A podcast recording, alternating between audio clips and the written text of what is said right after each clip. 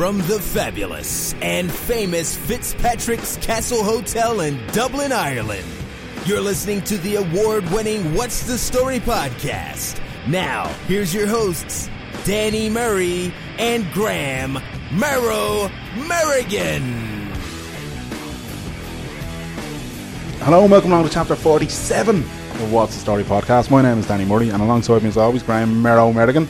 How are you, Danny? You well? Great, yeah, brilliant. Brilliant, brilliant, brilliant. We're coming to you as always from Fitzpatrick Castle Hotel in the heart of the borough here in Killiney. Beautiful surroundings. Um, check out fitzpatrickcastle.com or you can pop up, uh, go to the Dungeon Bar and Grill as always, into the library bar, wherever you want. There's a little piano up there as well. Somebody does be playing that.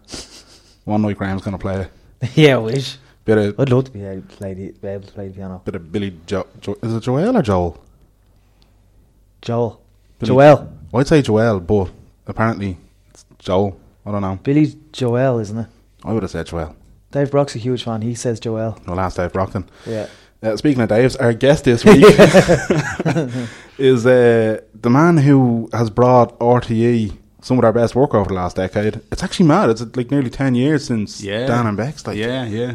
It's a long time. But Dave Coffey, thanks very much for joining us. No Um, problem. Really appreciate it. I'm looking forward to this one. Um, but before we get talking to Dave about Dan and Becs and Sarah and Steve and the commute and Fade Street and everything else and all those kind of things, Graham, it's time for a little something I like to call housekeeping. But um, oh, shit, what was the tune? you don't know. You don't have the jingle anymore. You don't have the jingle. Don't know the jingle. Come here. I was at Derren Brown during the week. Um, him of Magic and all that sort of crack in Nama Hall, as Christy Moore likes to call it. Oh, it. yeah. I was. Which one's Nama Hall? Uh, the, the Grand Canal. oh, yeah. Grand Canal. What is it? It's, Grand Canal Theatre, Bord Gáis. Board Podcast, It's had about podcast. three names now. Yeah. yeah, exactly. Yeah, the, the Grand Canal's probably the easiest one to remember. He Actually, was on over a few nights, was he? uh, yeah, I think he done three or four nights. Anyway, yeah. Derren, it's, it's Derren? Yeah, D- D E. oh, yeah. yeah. not D A. Um, Do you guys usually spend the whole podcast arguing about how you pronounce names? Or Yeah, pretty yeah, much, yeah, that's- pretty much. yeah. We bicker a lot. Yeah. we're like we're like an old I say couple. Joel, by the way, just to. Sorry to disagree with you. Joel's a bit fancy. Billy Joel. That's, I think it's probably just people from Ballybrack like to sound posher than we are. yeah, probably, yeah. How was Derren anyway? Amazing, Yeah. yeah. Um, I got to be part of the show because uh, Really? yeah, I was sitting in the front row and he handed me an envelope. He's like, "Mind that, and don't let anybody touch it." And he's like, "Don't open it." And I was like, "Just a little bit." He's like, "No, don't open it at all." No way, for, for how long? The entire show, like Oh literally, my literally, he walks on stage, does like a little sort of whatever, where a little bit of back and forth in the crowd, and he goes out to tail, picks up an envelope, and he's like, "This is a sealed envelope with the number ten on it." Scribbles on it or whatever, and then goes over and he sees me and he goes, "All right, what's your name?" I said, "Danny," and he goes, "All right, Danny, you're to mind that for the rest of the night. Don't let anybody touch it. You don't open it. Blah blah blah blah." So I'm sitting there for the entire night re- being real paranoid, like, do you know what I mean? so sitting there, like, even during the interval and all, I was like, "I need to go to the toilet," but like. What do I do with the what do I envelope? Do? with me, Yeah, exactly. Like, Is what- there an interval? Yeah, yeah, uh, fifteen minutes or so. So you had it for the interview as well? yeah, yeah, Oh, I'd have to open it. and um, obviously I don't want to ruin it because the show was still touring, so I don't want to say kind of what happens and everything. Ah, come on. Just tell us. All I'm going to say is Are you not going to tell us? You have to Oh, tell yeah, us. tell What was in the envelope? what You was have to tell was us. what was in the envelope was a newspaper, Okay. and he had certain things done in the newspaper, like pre-marked and all this sort of stuff. That related to the show. Exactly that, like during the show, would have been significant from members of the audience, It's all set and up. then it wasn't though. It was. It's all set up. It definitely wasn't, Graham. Well, actually, as Does it he turns does, out, does the old switcheroo at some point? Does he after he what I- takes it back off you? That's what I was really thinking He's because like, I was like, sh- there has to be something going on. But he literally like standing from me to Graham away from Yeah. me, took the envelope off me and opened it in front of me. Yeah. So I was like, it's either I'm terribly bad with my eyes, or Which you are. You only have one eye. that's true, yeah, and uh, and I need glasses at that as well. So like, but uh, yeah, it was bananas. He done he done um this one was called Miracle, and uh, the whole thing was he was like kind of half taking the piss, half kind of showing people that these like mad hate uh, hate. Ugh, we'll try that again. Faith healers in America that like cure people through miracles and like all that sort of stuff. He was like, it's all bullshit. It's all bad for you, you know. A huge uh, The money racket, isn't yeah, it? that's That- and that's what he was pointing out. And he was showing clips like of this one dude who was like like a stadium, like thirty thousand people, and he's like, and don't forget when you're filling in the form, you need to put in how much your credit card limit is. You need to put in the security code on the back, and you need to put the expiry date and all. And people are just like scribbling, going, and I was like, this is bananas.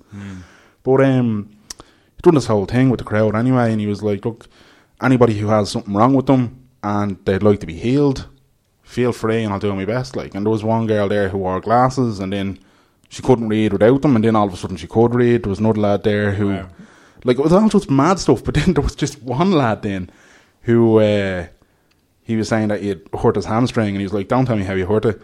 And uh, he was just going, "Your mum was just talking." He was like, "You hurt it playing a GA match last Thursday, didn't you?" He was like, "Yeah." He was like, Ah, and he was like, "It was only after about five minutes, wasn't it?" And he was like, "Yeah." And he was like, "There's somebody in your family who's having surgery, isn't there?" And he was like, "What?" And he was like, "Have you? Is your is your man got problems with her back?" And your man started freaking out. He was like, "Yeah, yeah, yeah." He's like, "She's gonna be grand. Don't worry about it." And everyone was like, "What the fuck just happened there?" Like, What are his so- hammy? Huh? What are his hamstring? He he was able to do lunges and stretches by the time Derren was done with him. So how can was Derren not exposing the people in America? He was. He was saying that. Look, if I can He's, trick he's people- not saying it's magic, or, He's- or it's not like God or whatever. There's, Yeah, it's exactly. a trick. Oh, just able it's to do a- it. He was saying like if if I can trick people into thinking they're perfectly healthy and there's nothing wrong with Anyone them, can. like Yeah. you know what I mean. He's Yeah. like it's all Well, tricks. it's, and- it- it- how I easy would love to know how they do that kind Yeah. of that kind of specific mind reading ah, so, stuff. like, we we had a Paul Gleason Rua, Yeah, the Rua. magician. He's a, he's like an Irish version of Derren Brown and them kind of things on before. I'd love to get him on again and be like, just tell us how we do. just it. tell us. Yeah, Just but tell he, us, he exposed a bit, didn't he, Rua? He yeah, he kind of he he let us in a little bit, like Yeah. but um, obviously, I suppose. Did you ever see those, like you said, the stadiums of like 20, 30,000 people kind of Yeah. going, oh yeah, I'm, I'm, Yeah, I'm cured pra- and all, going pra- crazy. praise him and all, Praise like, him going and all. mad, like it's it's bananas. It's all the power of the mind, isn't Yeah, it? big yeah, time. that's it. Mind over matter and all Yeah. that kind of stuff. Like, but yeah, that was my Derren Brown experience. I You've got seen to- him a few times, haven't you? Yeah, I, I'm a little bit of a magic kind of nerd. Like, I love going to see it, like Penn and Teller or anything like that. I'd always. I've Yeah. only ever seen David Copperfield Yeah, I'm, well, I'm going to was Vegas. I'm going to go. I'm going Where to did go you see see him. David Copperfield? in Vegas. Wow, Yeah. that must have been expensive, was it? Um, no, we got you know the the give back tickets. You go, you, Oh, yeah, you yeah. go to some hut in the day, Yeah. and you get tickets for like I think it was like fifty dollars. Was that good? The show? Yeah, it was. It was a bit um, surreal seeing David Copperfield on stage, like. Mm. Um, but some of the stuff I was kind of going, even being in the uh, little. It's not even an arena; it's just a little theater, and you're kind of going. What the f-? He he appears on a Harley Davidson in the middle of the stage, and you're like, how? Where did it get the Harley Davidson? How did? How was it just there? Yeah. And one of the lads actually got brought up on stage. They had these big giant balls, and the music stopped. And if you held the ball, you go up on stage. So one of our mates went up, and uh, he wouldn't tell us how to. He partook in a trick. I wouldn't tell us uh, how it was done. Yeah, he knew how it was done. He knew before it was done, part. and he still to this day still won't tell you. us. Yeah. Ah, that's so That's- annoying. that's- It's dedication. So annoying. yeah, Dedication. Noel, Noel Matthews, he still won't tell us. It's like, Come on, Niall. how did you bloody do it? He's like, no. I was like, we swore to secrecy. He's like, no, I just don't want to tell you. It's like, ah, you for fuck's sake. but it was, it was good. It was surreal. I'd, I'd recommend it if you're in Vegas, see Copperfield anyway. Yeah. Is he still doing it? Yeah. Yeah, he, just He has like- a he just residency there. I think he Does, just. just two shows on that's. Saturday. Yeah. Wow. And it does be packed. I remember seeing the queue. I haven't gone to see him. I've been to Vegas a couple times. I haven't gone to see him yet. I think I'll go this time. But There's the real queues will be huge. aspects of the show where they show a vignette of him as a kid and his his father's in the army and his father's going off to work and he's like playing on this wooden swing and falls off the swing. It's just crazy. I don't even know what it means. You're left kind of going, "What the hell is that?" Probably exactly what he wants from you, though, John. yeah, that was- exactly. Yeah, Um, complete change of pace. Um, uh, an Irish man, uh, another one. I can't remember his name. Probably should have wrote it down before I came up here. But uh, we have a new youngest Irish person to have reached the summit of Everest. really. Yeah, just this week. Um, age twenty six. Wow. And Make, it- makes me wonder what I'm doing with my life. but uh, so yeah, because we had Ian Taylor on. we had Ian Taylor on. He's an Irish adventurer. He was. Yeah. He actually was on. Was he the youngest himself? He at was one at one stage, stage, yeah. At yeah. Um, what age did he do it? Yeah. Twenty eight. He Oh, done so it. he's that. raging now. So- I'd say he is raging. yeah, I think somebody else broke it though in between. So, So, a 27 year old. yeah, Yeah. So somewhere out there, there's somebody else who now He's knows. 25 now. He Ian to go. Taylor felt like back in But the Ian day. Taylor was just on a on a you know a, a year out in South America, and they're after climbing Machu Picchu, and they're on the back of the bus, and they were like, "Let's do Everest," and they just did it. Wow. So it wasn't a case that they're being I did. I did the Machu way. Picchu, but I don't think I'd make it up Everest at the same time. Probably the most unfit person to do Machu Picchu. Really? Probably getting up Everest Um, anytime soon. But yeah, He, he um, was on. Yeah, he was on before, but people have died. I've, I've noticed you went on a rant on social media this week again. I went on a rant. We- Thanks very we, much. We previously spoke about death in sport, and That is really dangerous. that's what I was Yeah, saying. So Danny. Danny, since the MMA death in Ireland a couple of weeks ago, uh, Joe Carvalho. Carvalho, um, people have been t- crying out for MMA to be banned. We're MMA fans. We feature MMA quite a lot in the podcast, but ever since that, Danny has been on social media, and anytime he sees a death in another sport, he puts it up on his Facebook, and he's like.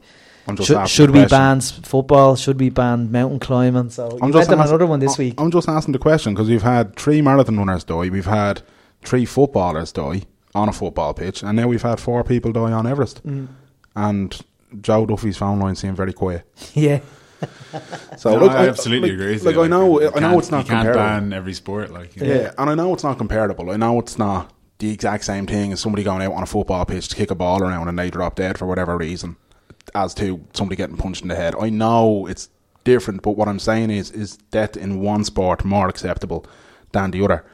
Where Everest, you can't reach the summit without going above twenty six thousand feet, and that's called the death the zone. death zone. Yeah. For a fucking reason, like you know what I mean. You, you can't live Why up would you there. put your body through the death zone? is what you're Exactly, yeah, you know, and people climb over people to reach the summit when they know that person is dying right there. Like, you know what I mean? If you collapse up there, that's it, you're done. Yeah. Forget it, you know? And, um, You also don't have to make your way past dead bodies. Yeah. Yeah. Because they can't get That's- them back down. Exactly. like Ian Taylor actually said that, like, at one point, because they had, like, a, a film crew with them, they were filming it all. And uh, at one point, they were just stopping to get certain shots from the mountain and whatever.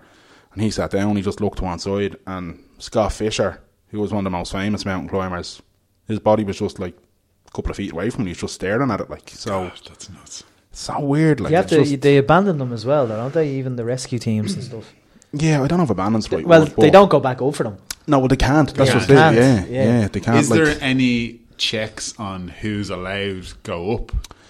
Like, do you have to Yeah. pass some some kind of Well- test or? this is the thing. Like, so it used to be pretty much a free for all. Like, the Right. youngest person to ever climbed Everest is 13 years of age. What? Personally speaking, I don't think a 13 year old should be going to Everest. Like, you know what I mean? Thirteen. 13, yeah, an American kid uh, in 2001. And look, he So survived. is it a like. free for all as, as far back as 2001? Like, it was not, not yeah that far along? it's it's even now like so they after that they're kind of like all right we shouldn't have 13 year olds up there so 16 year olds are okay though i'm still not sure that's even all right um but i don't think you have to produce proof that like you've climbed certain summits before this and you're building up to it or anything like so i don't really know in terms of qualifications but like Even I- regulation for allow- allowing a thirteen-year-old Yeah, to go to a but death zone. I think so long as you pay, there's like a visa you have to pay for, and there's obviously a fee, and then you have to make contributions to the Sherpas and that kind of thing. Like, Mm. I think so long as you have all that covered, and you're sort of saying, "Yeah, I'm I'm fit and able," yeah. they, they go, "All right, we're taking you at your word. Away you go." Like, and how many people die a year? Do you know? uh, well, it can vary. The last, like 2015 and 2014 were really bad years because there was landslides and avalanches, and um, your man, that Google executive, was killed at base camp in an avalanche. Oh yeah. So I think there's been like 17 or 18 deaths in the last two years. There's been four so far this year, and then Ian other Taylor's than over that- there now, isn't he? I think he's doing Oil and Peaks at the moment, Oh. or else he's doing the the charity school thing that he has. I can't remember the name of it. But all these travel agents are competing against each other when they Yeah. get to base camp. Who's going to go up first? And so it is co- competitive. Like Yeah. Um, but o- overall, there's like over 260 bodies on the mountain, just left there. Like, never mind the ones who like died lower down that they could get off. Mm. So crazy, crazy place altogether. There you go. you wouldn't get me near not dead zone anyway. But yeah, I don't Watching the when you're watching the um, what's the, the summit? Is it? Is it the summit? the documentary about K two. yeah, or even the movie Everest. When you're watching that and you see them gasping for oxygen, it's Yeah, scary stuff. The the documentary K two was amazing. I don't know if you've ever seen it. No, it was seen it was on like Netflix and all that. For, it probably still is, but it um, it's like Everest's smaller but more evil brother. It's part of the same sort of family of mountains, I guess, but it's just a little bit smaller, but much harder to climb. Yeah. So people who climb it are like, yeah, look, Everest is the one the tourists go for, but the the diehard, the real climbers, want to climb K two, and um, it focuses heavily on this Irish guy who was involved in it and trying to climb it, and um, there was just like that, just an accident, and a load of them went missing on the mountain. And but the documentary itself is amazing. I was going to say I don't want to ruin the ending, but all the all these mountain Some- documentaries end the some of same way. Like, some of the footage shown in it is like you're kind of questioning whether it's reconstruction or if it's actual footage. it was for footage. Yeah, yeah. You're kind of going, how do they record that? If you haven't, if you haven't watched K two yet, lads, watch K two. Basically, it's the long and short of it. Louis Van Gaal got sacked. Definitely. Yeah, hundred percent. Yeah, um, I'm gonna miss his weird random outbursts. It was terrible how they done it. I thought because they just won the, the cup final and then ten minutes after they won it, like Yeah, Louis Van Gaal has been sacked. like what? it's just how you felt after Fair City, isn't it? Yeah, I was wasn't on Fair City He was, on, he was on Fair City for about five minutes, and then five seconds. The ratings went up, and they said, "See you later, Graham. That's it. We got what we wanted out of you." I'll be back. It's still opening for me to come back. It's still an opening. Did you have a line? yeah. What did you say? yes, So the storyline was here we my wheelchair basketball team. One of the characters in, in Fair City um, ended up in a wheelchair, and, and his storyline was the progression of his rehabilitation. So it got to the point where he's been introduced to sport. So he was introduced to wheelchair basketball. Then an air club got involved. oh, your actual club. Yeah, my Ballybrack Bulls. Um, so then Go Bulls. the old go Wolves.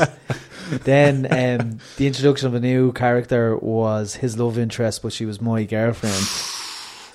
Triangle. yeah.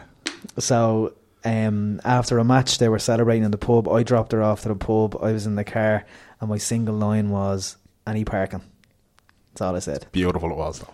But I Wait. delivered it brilliantly. So you were, th- you were this guy's girl's boyfriend. Oh, I was the boyfriend. Yeah, and It your was- whole, the whole, all you had to say in the whole love triangle storyline was what any parking. Yeah. All right, Dave, calm down. I just feel like you're probably under service as a I character. I Like, how are we supposed to feel anything Well, for they- you or for the fact that he's stolen your Yeah. girlfriend if you didn't get On the lead up to that, they showed footage of a basketball match, um, where me and the character in Fair City Steve had a rivalry. So, but I didn't talk, and Right. the only time I talked, But you're on the same team. no, no, we were Oh, against each other. Oh, sorry. sorry. yeah, so he joined the wheelchair basketball club. That wasn't us, Right. and it was a league match against us. And Okay, so he stole your girlfriend. yeah, What? Where did that? Yeah. Did it go anywhere? Or um, she then legged it from Carrickstown to teach wheelchair basketball in England. So she's gone now as well. right. But there's room for the two of us to come back. If That's true, any yeah, yeah. there's any riders listening, I'm I'm open to going back. how did you So- feel they portrayed the storyline of no of him being in a wheelchair? Did you, would Oh, you it think was a good? They they um they contacted the riders contacted the Irish Wheelchair Association, and our coach, the Bulls coach, is a sports development officer, and he uh, assists them with script and words and how the how the actor could sit, the, how we should sit in the chair, and that's how we got. He started playing basketball with us for research purposes, but now he's part of the club still. Yep. Because in wheelchair basketball in, in Ireland, you can have one able-bodied person play Right. uh, in a starting five. So we haven't managed to get rid of him since. Steve, I think you're a great player. If you're a good- listening, he is a good player. I love Steve Gunn. He's He's, a great developing guy. brilliantly. Um, So, so yeah, yeah, that was that. that was your Fair City experience. Yeah, Great all together. Bring back Rocco. That's what we need to do. Yeah. My name was Rocco. Rocco. Sorry, Yeah. yeah, Cool name. But yeah, Where anyway, Rocco from? that's um, that's all we have for housekeeping this week. Yeah, another tangent. Is there anything you want to bring up or No, no? Yeah, I brought my beef up with you over your social media. yeah, that's true. You did, yeah, yeah. I'm still gonna do it. Look, I'm just gonna, you know what I mean. yeah, I'm gonna have to put the emoji though. Do you know the little fishing emoji? yeah. just have to start putting that in. 'cause Would you not ring Joe Duffy yourself and ask them why they don't bring it up? Yeah, talk to Joe. Talk to Joe. That's what he's there for. I will. For, do you know what? I'll send him an email tomorrow. Yeah. I'll just feel like I'm just. I've been listening all week, wondering when you were going to bring it up, and I feel like you're not going to. What's Yeah. going on? Yeah, deal. Plug the podcast in the middle of it. Yeah, exactly. If I got on air, that's probably all I would do. To be honest with you, no, no, Joe. I was listening to this "What's the Story" podcast, available on iTunes, Stitcher, and Podbean, right? And oh man, it'd be great crack altogether. Anyway, look, that's housekeeping done. Uh, Dave, on to you. How are you? Good, thanks. Great. Um, that's it. That's it. the whole writing for TV kind of thing. How how do you even get into that for a start? How did I get into that? Um, I kind of a little bit by accident, I think. Um, I studied film and television in, in college, but I never really had a big plan to that I wanted to be a writer or anything like that. I just kind of put it down to my CAO, and it was about fifth or sixth on my CAO, and I ended up getting it, and then didn't really know anything about it, so I rang up um, uh, the sister of a mate of mine who'd done the course, and she kind of sold me on it. I was like, yeah, cool, I'll go and do this. And I remember even in first year being a bit like, don't know if I'm gonna end up like finishing first year or finishing, you know, what, whatever. But I ended up loving it, and uh, I kind of sort of got into editing towards the end of it, and I did a little bit of writing, not not really much. Um, and then left college, had a couple of different jobs, uh, working as an editor. One of them was for the wrestling channel, which we shall have to talk about later on. Absolutely, yeah. And um, between jobs, between working in the wrestling channel and working somewhere else, um, I was unemployed and uh, I had an idea for a TV show and I kind of had the skills to to sort of make it myself because it was a simple idea and, and it was the idea for Dan and Beck. So I went off and, and shot it myself and then just uh, shot a pilot like and just sent it around to a bunch of production companies and one of them happened to pick it up and they happened to bring it to RTE and they happened to make it. So it, that was sort of how I ended up writing. And was it something that you had always like because you said you went to college to it? Was it something that throughout school and I were thinking, yeah, I'd like to get involved in that, or was it? No, I like so I I I was into writing when I was younger because my my I remember my mum sent me to this kind of creative writing class. Me and me and a friend did it, and I enjoyed it. Hmm. And I remember like in school writing like a book. Now, when I say a book, it was like a copy book, but like a long, long story for being in I don't know fourth or fifth class or whatever it was. Yeah. So I always was kind of into writing but never thought about it as a job. And I don't think I really had a clue what I wanted to do. Like I remember I had things like psychology and stuff down in my CAO, so I was it was quite varied. Whoa. Yeah. Psychology and writing. Yeah, That's psychology. I had history. I had English. I had loads of just random things. Like a lot of people when you're 17, Yeah. you just don't have a clue what you want to do.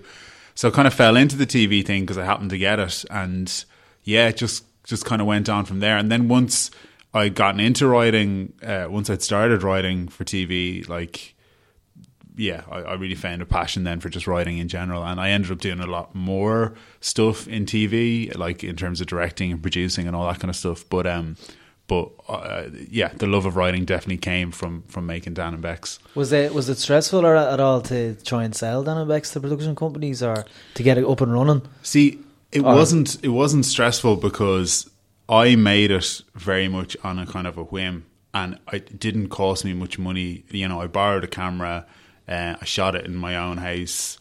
I did it with a friend, Holly. Uh, it ju- and I had, I think I had editing software, I borrowed editing software. I can't remember exactly now, but there wasn't a lot of stress in kind of putting it together. Yeah. So then when I, I showed it to a few people afterwards, and they're like, "Yeah, it's all right." You know, no one was kind of like, "This is steady." So I was just like, "Yeah, this is okay." So I'll send it out to a bunch of production companies, and kind of didn't really expect anything to happen. So I sent it out to like I don't know at the time there might have been like fifteen production companies, and maybe only like four or five of them were really actually relevant, um, and only two got back to me. One said, "Yeah, it's okay, but it's not really for us," type thing, and then the other one that got back to me, the ones who ended up making it. It's But mad so- because I remember my only complaint for watching uh, Dan and Becs and Sarah and Steve back. Ten, Danny said ten years ago, was it? Probably yeah, Yeah, because yeah, ten years. two- My ago. only complaint ever watching was that it wasn't long enough. Yeah, It was well, always like, "Oh no, it's over." that's the that's the trick. Keep That's them the trick. more. People want more. I think Exactly. the the the fact that it was just two people and locked off cameras, it, you know, you, you could have done maybe a little bit longer, but it was always a danger that it would get it would get dull because it you know it, it's so simple. So that Yeah, was that why, was the format, that was was that's why we went. Yeah, that's why we went the length that it was. And Sarah and Steve, each episode was a little bit longer than Dan and Becs. Not so much that you notice, but I remember we were always trying to keep it under ten minutes. And with Sarah and Steve, there was it was just a lot more kind of dialogue heavy. So it was always it was always a struggle to kind of keep each episode under ten minutes. So Was- one was one was quite south side, Yeah. and one was quite. And there were Tallaght, so they Tavis went north West Side. West side. I originally when the idea when we when I had the idea to do Sarah and Steve, I originally actually wanted to do a North Side one. I was kind of that was in my head because Dan and Becs was so South Side. It just Mm. seemed obvious to do kind of one that was like really North Side. And the way it ended up being about Tallaght was I saw Emmet who uh, played Steve in a play.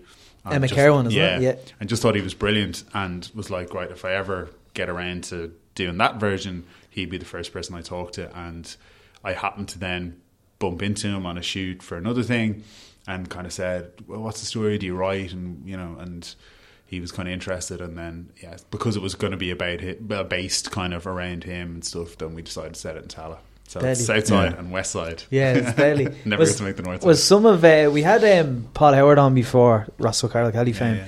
and he was telling us in, in his most of his writing, he um, he'd get it by sitting on the DART. Mm. I get the impression from Dan and Becs a lot of it, like there's a lot of reference to Club ninety two. Would it have been stories that were going on around you as well? Yeah, no, very much so. A lot of stuff that was in Dan and Becs was, you know, either things I'd taken from my own life or friends' lives or stories. Like there was a lot of things. Like obviously some of it was just fiction as well, but there was definitely a lot of things that were that were from people I yeah. knew, and I'd, often there'd be things I. When you're writing script, you have people you work with, development executives or script editors, and they'll often kind of question certain things. Oh, I don't know if this would happen, or I don't know if a person would react this way. And there was definitely times where they'd kind of query something that I'd written, and I'd be like, "No, that actually That happened." actually happened. So yeah, it definitely drew a lot of inspiration from mates who all got a bit of a kick out of it as well. When, Yeah. you know, their names were mentioned or something that happened to them was mentioned in it. You know, One, one of the things that uh, I remember especially from I miss it actually. um, the Sarah and Steve one, and I actually I must thank you because the word I still use to this day, turbo deadly. Turbo, turbo, yeah, yeah, yeah. putting turbo in front of everything. And one of my mates in work only recently was just like, "Oh man, that's turbo minty fresh," and I was like, "Where have I heard that before?"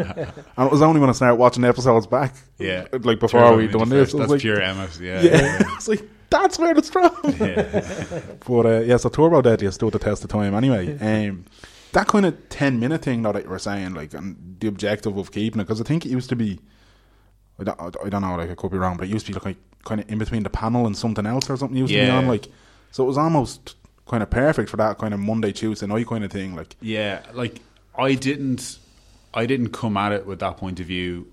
I, I, I.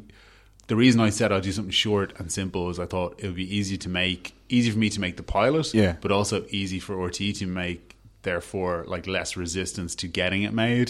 So obviously, if I'd come along with this hour-long drama or something, and I'm a nobody, Yeah. they're much more likely to go, "Who are you?" Like, we're not going to give you the money to make an hour-long drama but make something short, make it simple, it's cheap to make. That was kind of how I approached it. And then as it turned out, they did have these kind of slots um, on RTE2 because there'd be like American shows and they wouldn't be a full hour long. So to kind Yeah. of fill out the hour, they'd, they'd stick on something like uh, Dan and Becs.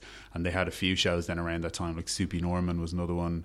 Um, and there was one about kind of it was an animated one about grannies and stuff, and they were they were great. Like, and uh, unfortunately with Sarah and Steve, what happened was we only did one series of Sarah and Steve because they actually stopped doing those 10 minute slots and that was the thing that kind of killed it off which we were raging about because it had actually it had done quite well it Yeah. had been well received uh, so we were kind of like not we weren't in any way assuming we'd get a second series but we were hopeful that we would. And then they just said no look we're, we're not going to do any of that stuff anymore. And I think it came down to like you know the timings of, of, of when the ads would be on and how they could sell advertising around slots. It was something like that like you Yeah. know.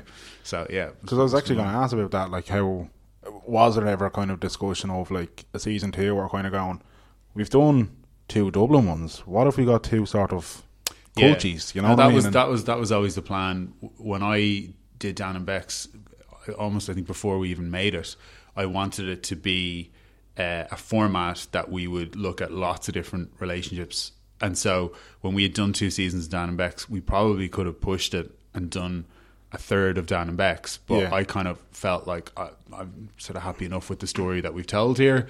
Let's do you know, a north side one, which is what I was thinking, but ended up being west side one. And then the plan was to do something outside of Dublin, or maybe look at a gay couple, or you know, Yeah. I wanted it to run and run and run. And then the idea would be you sell that whole kind of format, you know, to the UK or America, and, and you can do it Yeah. all over again. So that was the sort of the big that's plan. such a good idea. Like. that was the big plan, but we didn't get to go there because of that, because of what happened with RTE, where they decided not to do any Not more do it. ten minute shows. So That's a, it's a pity though. Because it's Yeah. a shame for it to be stopped based on such a yeah, simple kind of thing, a, trivial you know what I kind mean? of almost. Yeah, Yeah, yeah, yeah. Because I would have loved to have done more shows, and I actually was al- already developing.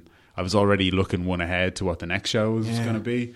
So yeah. Anyway, That's kind of made me even kind of like shit. I want to know what happened next. Yeah, time. no, Do you know what I it's- mean? 'Cause it's I've forgotten like- about it for so long, and now like Just thinking about what, like, what how how funny uh, a gay or lesbian would have been on our episode or series, Series, on the yeah. lead up to the marriage referendum Yeah, or stuff yeah. like that. That would have been really brilliant, cool. actually. Yeah, as well. And yeah, we just celebrated the one year anniversary of Yeah. the, Yeah. the referendum. So That would've been Yeah, really I think with Sarah and Steve, like people obviously associate that show much more with Emmet. Like it was, it was much more kind of Emmet's show, and I think he still Mm. gets people saying to him all the time, like, "Oh, I always kind of such a shame we never got to saw what happened to those characters because we finished that series on kind of a cliffhanger. Yeah. it was like he was heading off to Australia. Yeah, and yeah, whether or yeah. not she would go with him, and. uh yeah, so he gets it a lot, like, and we still get on like the. I think there might be like a Sarah and Steve Facebook page or on the YouTube videos, whatever. People are always like, "RTE you should make more of this and stuff," you know. And it's never come Yeah. up, is it? I know some writers don't like to revisit things that's I just don't Uh, think RTE do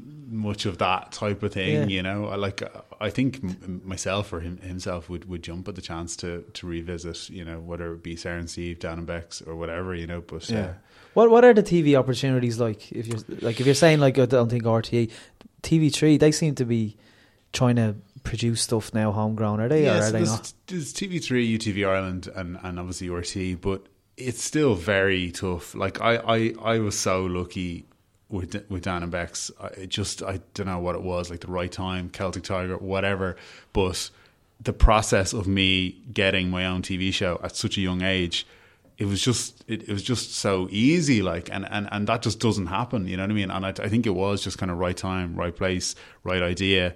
Because like ever since having done Sarah and Steve, I've tried to develop projects, comedy projects at RTE, and there's just so little money there and so few slots, and it's it's incredibly hard. Like it really, Really? really is. Yeah. Do you think, like, because I know one of the things that I've seen RTE get criticised for um, is that they try different things but constantly with the same people and it doesn't necessarily work. And I remember at one stage there was a show called The, the Roaring Twenties, which was a kind of almost off the wall type comedy. Yeah. And then since then they've kind of moved on and you've had, um, I'm not forgetting the name of it now, what's Jennifer Zamparelli? and- Republic of Telly. No, what's the one she done with uh, Brendan and, no, not Brendan I know the show you mean. This, it was a spin off from the Republic of Telly. That's right. Yeah, yeah. Oh, um, Eamon and yeah, yeah. Bridget. Uh, Eamon and Bridget, Bridget. Bridget, Bridget and and Eamon. we got there in the end. gonna Thank God there was three of us working on that. You um, I, I think that one got actually kind of a decent enough reception. But do you think th- maybe, especially with RTE, I don't know about TV3 or anything like that, but is there kind of a, a sort of if you're in, you're in, and if you're not in, it's extremely hard to get that door open. Like, No, I, I don't agree with with with, with people who, who criticize RTE on that Okay. front because something like the Roaring Twenties was completely unknown people, right? and it, I I think it didn't work out. You know what I mean? And mm-hmm. there's been other examples of that, not so much recently, but certainly about five or six years ago, where they they did they did a pilot season called Project Haha. Um, I know what you mean. Once the once the Republic of Telly came along, there was definitely a sense of that was like their breeding ground Yeah. for new comedy acts. And if you came through the Republic of Telly, there was an opportunity maybe there to do something from that. Um, but I still think it's it's like they're still bringing new people in all the time. Like a mate of mine, Joanne McNally's been brought on now, and she was brand new to comedy. And Yeah. uh, just there's a few people this season they kind of did a refresh and brought in all new people. So I, I do think there is still opportunities there. It's just beyond doing something like Republic of Telly. There's so little money to make comedy shows, and there's so many people trying to make them Yeah. that it's fiercely competitive. And I think as well the type of comedy that they've sort of said is what is going to be an RTE2 now is not the type of comedy that I would necessarily be a fan of writing. I would watch some of it and enjoy it, Yeah. but it wouldn't be the kind of show that I would be interested in writing. So for the last few years, since the commute, actually, I haven't really thought about pitching much to RTE because I just think they've gone for a particular type of comedy that's working for their audience, and Yeah. they probably aren't going to deviate too much from that, you know, in the near future. So where do you pitch your, your ideas now? Uh, in the UK, Yeah. which is even more fiercely competitive. um, but yeah, so I was over there. Uh, I was living in London for a while. Um, had an agent over there developing projects with different production companies and stuff. Now, as yet, I've no, nothing, uh, not, nothing taken off over there. Yeah. but yeah, it's it's incredibly it's incredibly tough. know. Competitive, yeah, like. yeah. Um, I was gonna ask how what's the transition like from writing for TV and then for f- kind of fictional and then writing um, reality TV you, with Fade Street. Yeah, yeah. Was, So what was that all Um, about? Like, So what happened with Fade Street was while while the Celtic Tiger was was still Was ongoing, roaring. was roaring. uh, me and a producer that I'd worked with before were kind of like going. We were we were sort of a little bit obsessed with the hills at the time and kind of how well it was doing and how big it was. And we were Huge, just like, yeah, massive. And we were just like, someone should do an Irish version of this. We should do an Irish version of this. And this was before, you know, Made in Chelsea or any of those shows in the UK. We were like, somebody should do this. And we developed, you know, what later became Fade Street. But we originally wanted it to be much more like Made in Chelsea or The Hills. We wanted it to be really aspirational. And I think that would have made for a better show. The problem was RTE take a long time to make decisions on stuff like this, particularly something like that where it was completely untested. They'd never done it before. And by the time they kind of came round to making the decision, uh, the recession had hit, and then it was kind of like, well, we can't really be like shoving it down Oh, pe- yeah. people's Yeah. faces. Well, I actually think they're wrong. I think they should have, Yeah. because it would have just like people would have been so kind of you know, Irate. irate if they would have watched. I don't know, Yeah. But um, so it ended up being kind of not quite what we wanted it to be, and neither here nor there, you know, in terms of like it wasn't the the hills type thing that we'd wanted, but to be honest, uh, it was a massive learning curve for everyone who worked on it because you know none of those shows in the US wanted to kind of admit to what extent the shows were scripted. fact and fiction type thing. So we we did have like meetings and stuff with different producers in the US, um, but it was all very carefully guarded. So we kind of just had to sort of figure it out as we went along. And then from RTE's point of view, they kind of wouldn't have been comfortable with it being completely scripted. Yeah. But then they also knew it couldn't be like a fly on the wall documentary. So it was constantly trying to skate this line of they wanted it to be real, but they also wanted it to be drama. Like they wanted it to be dramatic. Yeah. And it was just it was just gas. Like it was just so funny trying to figure out how you do that. And to be honest, I Got think a good reception though. People watched it. yeah, I mean, it's a funny one because it seemed to be one of those things where like everyone was talking about it. Like, and I, I, I, I would be like getting a train somewhere, and I'd be overhearing conversations of people talking about what happened the night before, and like way more than what that would have happened with Dan and Becs or Sarah and Steve, rent like that. So it seemed like it was doing really well. The actual ratings didn't really reflect that. Oh, really? yeah, I, I think I know why though. Yeah. Uh, because I was in college at the time, and uh, I can tell you there was about seventy people in one room watching it on one screen. so there used, I swear to God, in UCD there used to be like little pockets of us that used to just have little viewing parties and watch it, and then head out on the lash. But uh, Really? but yeah, I think there's, um, there's there's issues there as well with how ratings are measured. You know what I mean? It's never been a thing that they're done through like actual accurate. It's all done through um, you know certain people have boxes and then they extrapolate out the numbers. And uh, that was one of those ones where there's been other shows where you know you get bad ratings, you kind of go fair enough, now and watch that. Yeah. But that was one where we were scratching our heads, going, "This these ratings can't be right compared to the amount of People just are talking about it. Now, Yeah. maybe it was a very Dublin centre thing. Maybe people outside of Dublin weren't interested. I don't know, but the way the way that we ended up making the show in terms of like my role as like I wasn't a writer as such, but my role as like a story producer, Yeah. I think it it probably is very much very similar to actually how things like Made in Chelsea and stuff are made now, even though we were kind of Yeah. making it up as we go along. I had a I major think- crush on the tattoo artist from Wexford. Oh, Danny, yeah, Yeah. major crush on him. yeah, Yeah. yeah.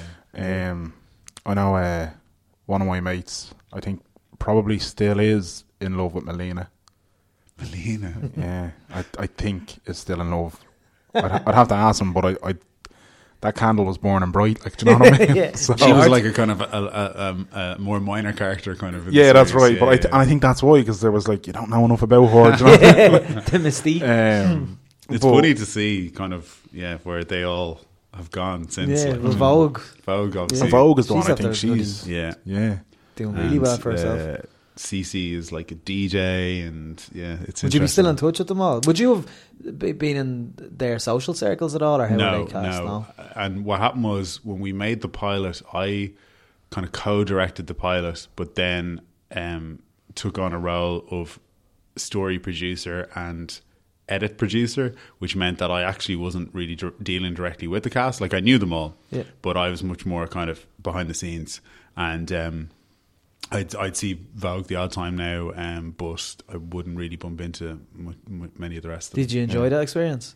Working on Fade Street? Yeah. Oh, yeah. Yeah, Yeah. it was great fun. Yeah. It was stressful. It was probably the most stressful TV show that I've ever made. It's kind of like live television, really, isn't it? In a sense, It's like you're going to a it's restaurant Just so difficult to logistically, like know, like to because it is parts of it are scripted, parts of it are real. It's just so difficult to balance that. You know what I mean? And to tell stories like now, I think shows like Made in uh, Made in Chelsea, I'd say with the cast, they're much more kind of like this is a show. You- You're playing yourself. Yeah. Here's what's going to happen, and they, they definitely touch on things that are happening in their real lives, but they work it into storylines. But I just think it's much more.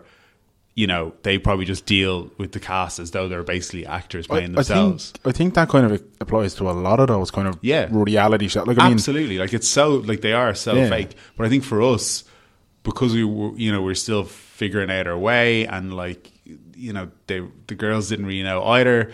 It was constantly just trying to like manage, you know, manage them, and and fi- it was just it was it was tough. Like it was a tough show to make. Yeah, like I just even if you compare something like the Kardashians, like I just don't buy into the Kardashians trying to fix their own washing machine after it breaks. Yeah. Do you know what I mean? I definitely think there was somebody in the background go, "What we're going to do today is we're going to pull that out from the wall.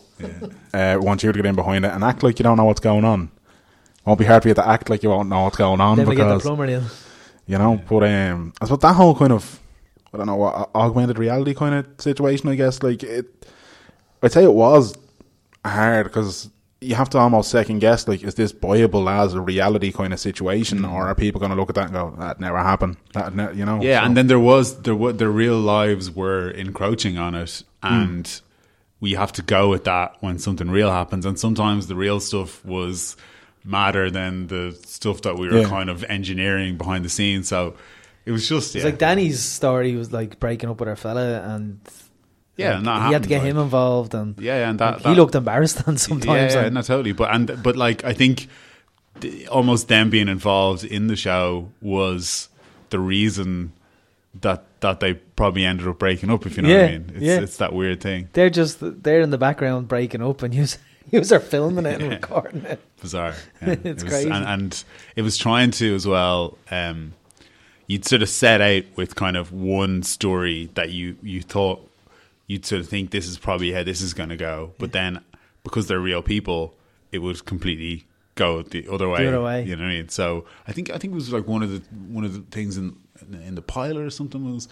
Dani was basically kind of set up in a job in like a record company or something, you know, and I think she just in real life just completely blew it, like, and just like showed up late in her first day. That was an MCD, and- wasn't it? Yeah, Yeah. Sorry, MCD. Yeah. Yeah. yeah, yeah, And she just totally blew it, and they were like, "We're not like she can't work here. Do you know what I mean? She can't just rock in whatever she wants."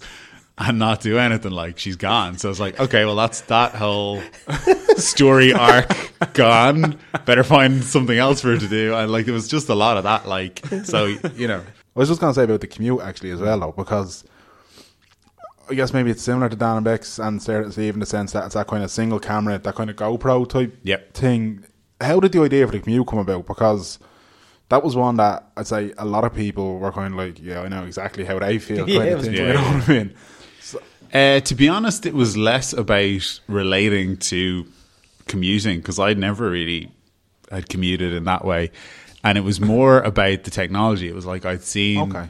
GoPros, and I'd seen people use GoPros, and I was like, there has to be an opportunity here to make again make something very very simple using this like relatively cheap technology, and uh, yeah, I'd seen what like that it looks nice when you stick a GoPro in a car and drive along, you know, and so that was it. Like it was just it kind of developed more from there, and uh, the commute then it also came from a place of like these people who who had bought houses at the wrong time and then were kind of stuck in places that were, were far outside the city so they had these Yeah. long commutes and we didn't obviously get to make a series of it but if we had made a series we would have gone into that whole the idea that they're kind of stuck they're all stuck in Yeah. suburbia they're stuck in these relationships they're stuck in kind of um, you know, with mortgages that they can't pay and all this kind of stuff.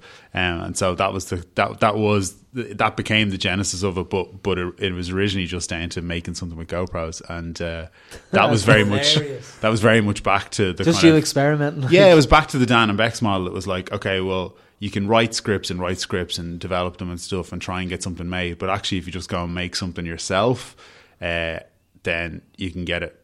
You can get it made. Like it's a better way to get things made. I think if you can make something yourself. So was it just um, ad lib, and then you see like, were you sitting in the back seat, or was there a, you were? Yeah, yeah. So the way we made it was, uh, I came up with ideas for these characters and and cast them, and then I worked with the actors, uh, sort of gave them storylines, and we did these kind of improv sessions, and then I wrote scripts based on the improv sessions, and then we shot the whole half hour pilot in one day. Um, I, I, I, I hired all the equipment myself. Um, I hired one other guy to work with me who was just basically taking all the footage and putting it onto computers and he also helped to rig the cameras and stuff. And when we went out shooting, it was the two people in the car actually driving, and then I was hunkered down behind one of the passenger seats, and like some of the cars were absolutely tiny, and I was hunkered down with uh, one of those. Sorry, I'm pointing at the mixer and uh, uh, headphones, and just adjusting the levels of the microphones, and uh, yeah, we shot the whole thing in a day, which is nuts for anyone who works in television. The idea that you'd shoot a half hour pilot in a day is insane. Uh, in fact, the one of the couples, because I think we shot it in winter, one of the couples, uh, we we we didn't we ran out of daylight, so they shot the whole the whole their whole thing through once. And we basically had to use everything from that like one long take because the later takes it just started to get all grainy and stuff because it was because it was dark. The dark. light was going. Yeah, that's mad. I, But I another- really enjoyed that. That, did, that it didn't. we didn't end up making the show. The, another interesting thing about the commute, which was you can see it on YouTube, though. it's on you? YouTube, yeah. But Yeah. it was the heartbreaking thing about that was I actually made it with the UK audience in mind, brought it to a UK production company, And then and Peter Kay. Oh, car share. Yeah, CarShare had had been basically commissioned at the same time that I'd already made my pilot. So my pilot was made, and I brought it to this production company. Who are like, yeah, a really big, like, great British production company. They're like, yeah, we love this. We want to take it out and picture for you. And then the same day they came back to me and went, actually, we've just heard that Peter Kay has got something in the works called CarShare, and it sounds kind of similar. And then CarShare didn't come out for another two years or Two years, something. yeah, yeah. And now it's like winning BAFTAs and stuff. because I remember being at work and uh, my boss, two of us huge Peter Kay fans, and he said, uh, "See Peter Kay's new one on the BBC called Car Share," and I watched it. and went in the next day and said, "Did you ever see the Irish one Commute? It's exactly the same." Yeah. Um, the bastard. Yeah, rage. Yeah. So that. Did you like Car Share? Uh, I actually haven't seen it, and that's not like definitely part of that is down to like I can't, I can't, can't, I can't yeah. face it. Yeah. There's But, six um, episodes. What happened with the commute anyway was that kind of. Casting of Commute was excellent. Oh, thanks very much. Yeah, they're I- I- great, great actors. Joanne uh, McNally so was in Jo- it, wasn't it? Yeah, Joanne is a mate of mine. Like the two of us grew up like two minutes from here. She's just over there. I'm another estate over. Uh, and yeah, we've known each other since we were teenagers, and uh, we worked together on uh, another show called Singlehood around the same time. I can't remember actually. Yeah, she was definitely in Singlehood She first. was in Singlehood, that was the stage. The That stage show with Eric, yeah. Eric Lalor and all was on Yeah. that, wasn't he? And Eric Lalor's in and Eric Commute then as was in the well. commute as well. So Yeah. I like was definitely like work with if there's people that are like funny, you know, we get them. I'll Yeah. work with them again, you know, and so that, that type of thing. But we made that pilot together, and then I brought it to RTE after uh, the UK was ruled out. I brought it to RTE, and RTE. Uh, broadcast it. They gave me some money to, to sort of, so I, I wasn't out of pocket for having made it myself. They broadcast it, and my hope would have been that it would turn into a series. And unfortunately, I don't really know why they kind of turned it down. To be honest, like it, it was well received critically. There was a lot of like comedians and stuff who you know would have been on to Eric, kind of going, "Oh yeah, this is really good." Yeah. Yeah. There's just a lot of sort of positive feedback, but yeah, I don't know. It seemed like a kind of no brainer from RTE's point of view because again, it would have been so cheap to make, and it was kind of relevant to the times. Yeah. That whole thing of people being stuck in long commutes Yeah, yeah. and all. Yeah. Yeah, so it was really good, and um, I missed it when it aired on the. Th- uh, it aired like at about eleven Well, o'clock. this is the thing. They they I they it. ended up airing it like a ten to eleven on a bank holiday Monday, and it was just like, I mean, if you're hoping to get a response from the public, It's it not was never going to Yeah, get a that's true. response that Yeah. way. So I don't know. Maybe they had already decided before they aired it that they weren't ever going to make any more of them. It was weird. When I was Weird. searching on YouTube after watching the first one, I was then putting in the commute episode two. You know, as you do Yeah, on yeah. YouTube when you miss things, and I was like, that's it. episode where's Yeah. episode three? And it was like, ah, here, there's only one. I just couldn't like the idea of of of maybe going on and making a, a- another episode after we put so much into episode one Yeah. when there was no prospect of it of it being picked up in Ireland or England. It was just like we just have to let it go. You know, Yeah. it's just one of those ones. Yeah, That's a shame. yeah. Um, and everyone who worked on it, like we all loved doing it, and like they would have jumped at the chance to, to do more, but Yeah. it was the rakes. Th- But you were talking earlier about, like, you know, you were saying Republic of Telly seems to be the hotbed for like new shows or ten minute skits or whatever. Yeah, yeah. Something like the commute would that not work in a ten minute skit of showing one couple per week or whatever? I just think uh, going back to what I was saying earlier, I think it's a different style of comedy, Oh, and I think I think the Republic of Telly they is a have a, certain style. they have a certain kind of age demographic in mind and a type Hmm. of humor, and they they they nail that like, Yeah. and they get that audience, and then the sh- the stuff that spins off from that tends to be similar.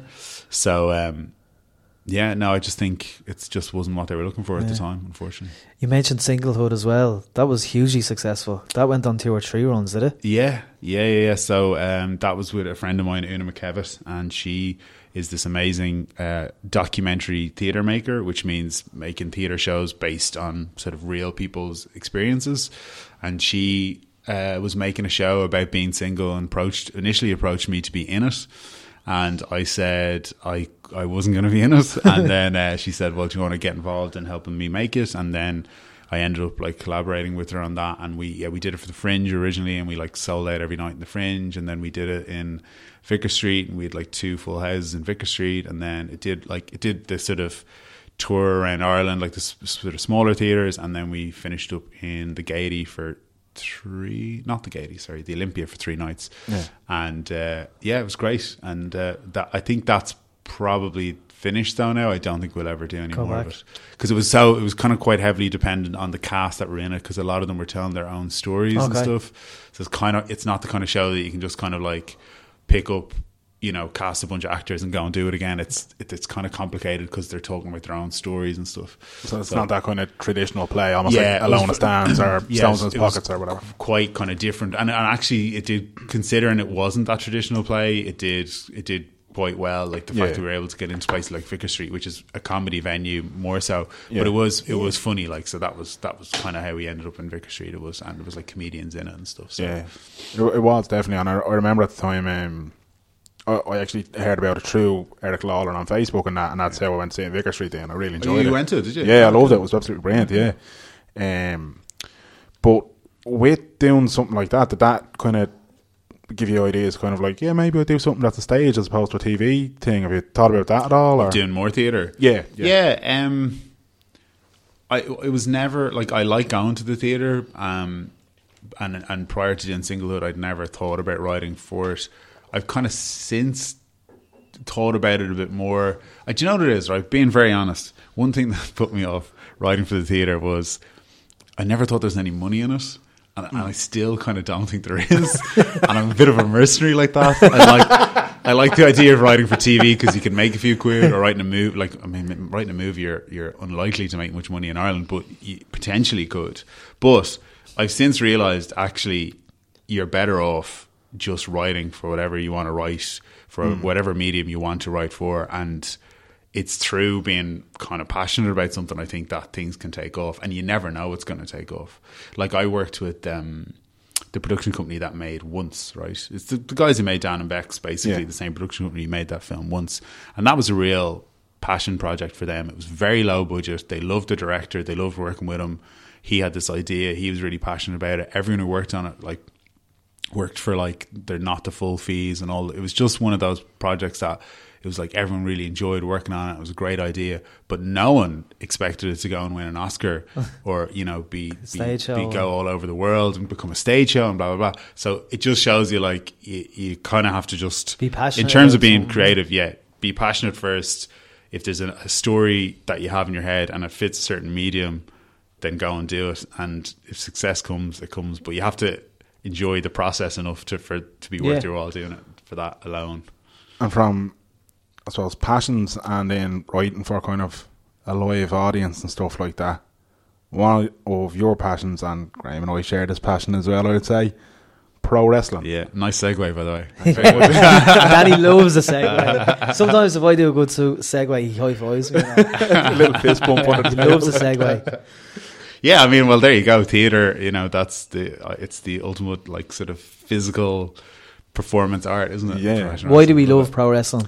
I know I get asked this question so much, you know, because uh, Because I'm- we love it. Yeah, I'm single and I go on a lot of dates, and you know, I wouldn't necessarily drop it in on a first date every time that I'm a big fan of professional wrestling, but it eventually comes up because I'm so I'm such a big fan of professional wrestling. I don't really hide it from people, so it eventually comes up, and then you invariably have to try and explain it to people. And I think Yeah. when you talk about it passionately, which I always do end up talking about it passionately, I think they just most people just kind of get it. They don't get what what it is exactly that you like watching, but that they get that there's something more to it that Mm. they don't see because they've never sat down and actually tried to get I what it's about. 100% agree with that. I'm with my girlfriend nearly six years now, and I still have to skirt around the issue and try to kind of make small excuses as to why I have a subscription to the WWE network. and she's like, "Why have you got it?" I was like, "Oh, I got it for the Royal Rumble, and you know, I just Nostalgia. just never got rid of it." And then I found out there was loads of stuff from like when I used to watch it when it was the Attitude Era, and she's like, "What's an Attitude Era?" I'm like, Why am I even with you? Yeah. My ex girlfriend used to stay up for WrestleMania, but she stayed up for two WrestleManias, fell asleep on the uh, halfway. Is that why she's an ex? Yeah. uh, one of the Undertaker streaks matches, and me and my brother, the three of us were in my bedroom watching it. She fell asleep, and Undertaker won. we upended the gaff. we were like, "Yes, thank God!" And she's like, "What? What? Oh no, the Undertaker just won. The streak's still alive." You know, it's crazy.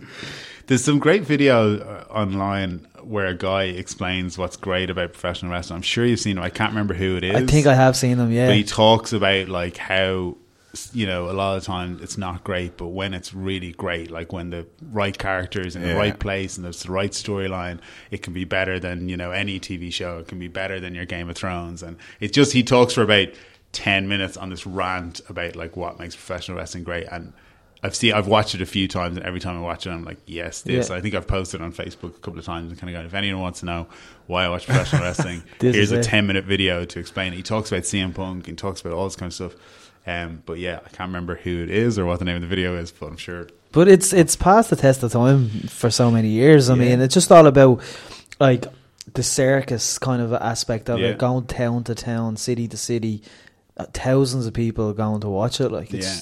And it's the oldest story in terms of good versus evil. Yeah. You Yeah. know, there's you have your heel and your babyface, and the heel cheats to win, and, you know, the babyface thinks you need to win the honorable way, and then ultimately over time, you know, the babyface usually overcomes, so good overcomes bad, and it's a morality tale. Kids, you should be good, because if you're good, Yeah. you'll be Hulk Hogan or you'll be Daniel Bryan, or you know what I mean? Yeah. Yeah. It's, it's great. you Yeah. know? Daniel Bryan was such a, a great example of like the ultimate underdog Yeah. that they really genuinely did try and keep down, you know, down, and he yeah. just couldn't keep him down. It was absolutely brilliant. that, he he was one of the ones that the, the crowd just just got bought goosebumps into. there. yeah. Yeah, Think it was amazing. Like it's a pity that he um It's so It's- it's so yeah, sad. So sad. I mean, he had that moment at the top, and do you know it is sad, but maybe you know there there is something kind of special about that. It was just he made it to the top, and there was no time for it to kind of Yeah. take an nosedive or go wrong in any other way. And he got out when he's still healthy, and you know there's there's, there's good to it as well. Yeah. it's like when a band has like a one hit wonder.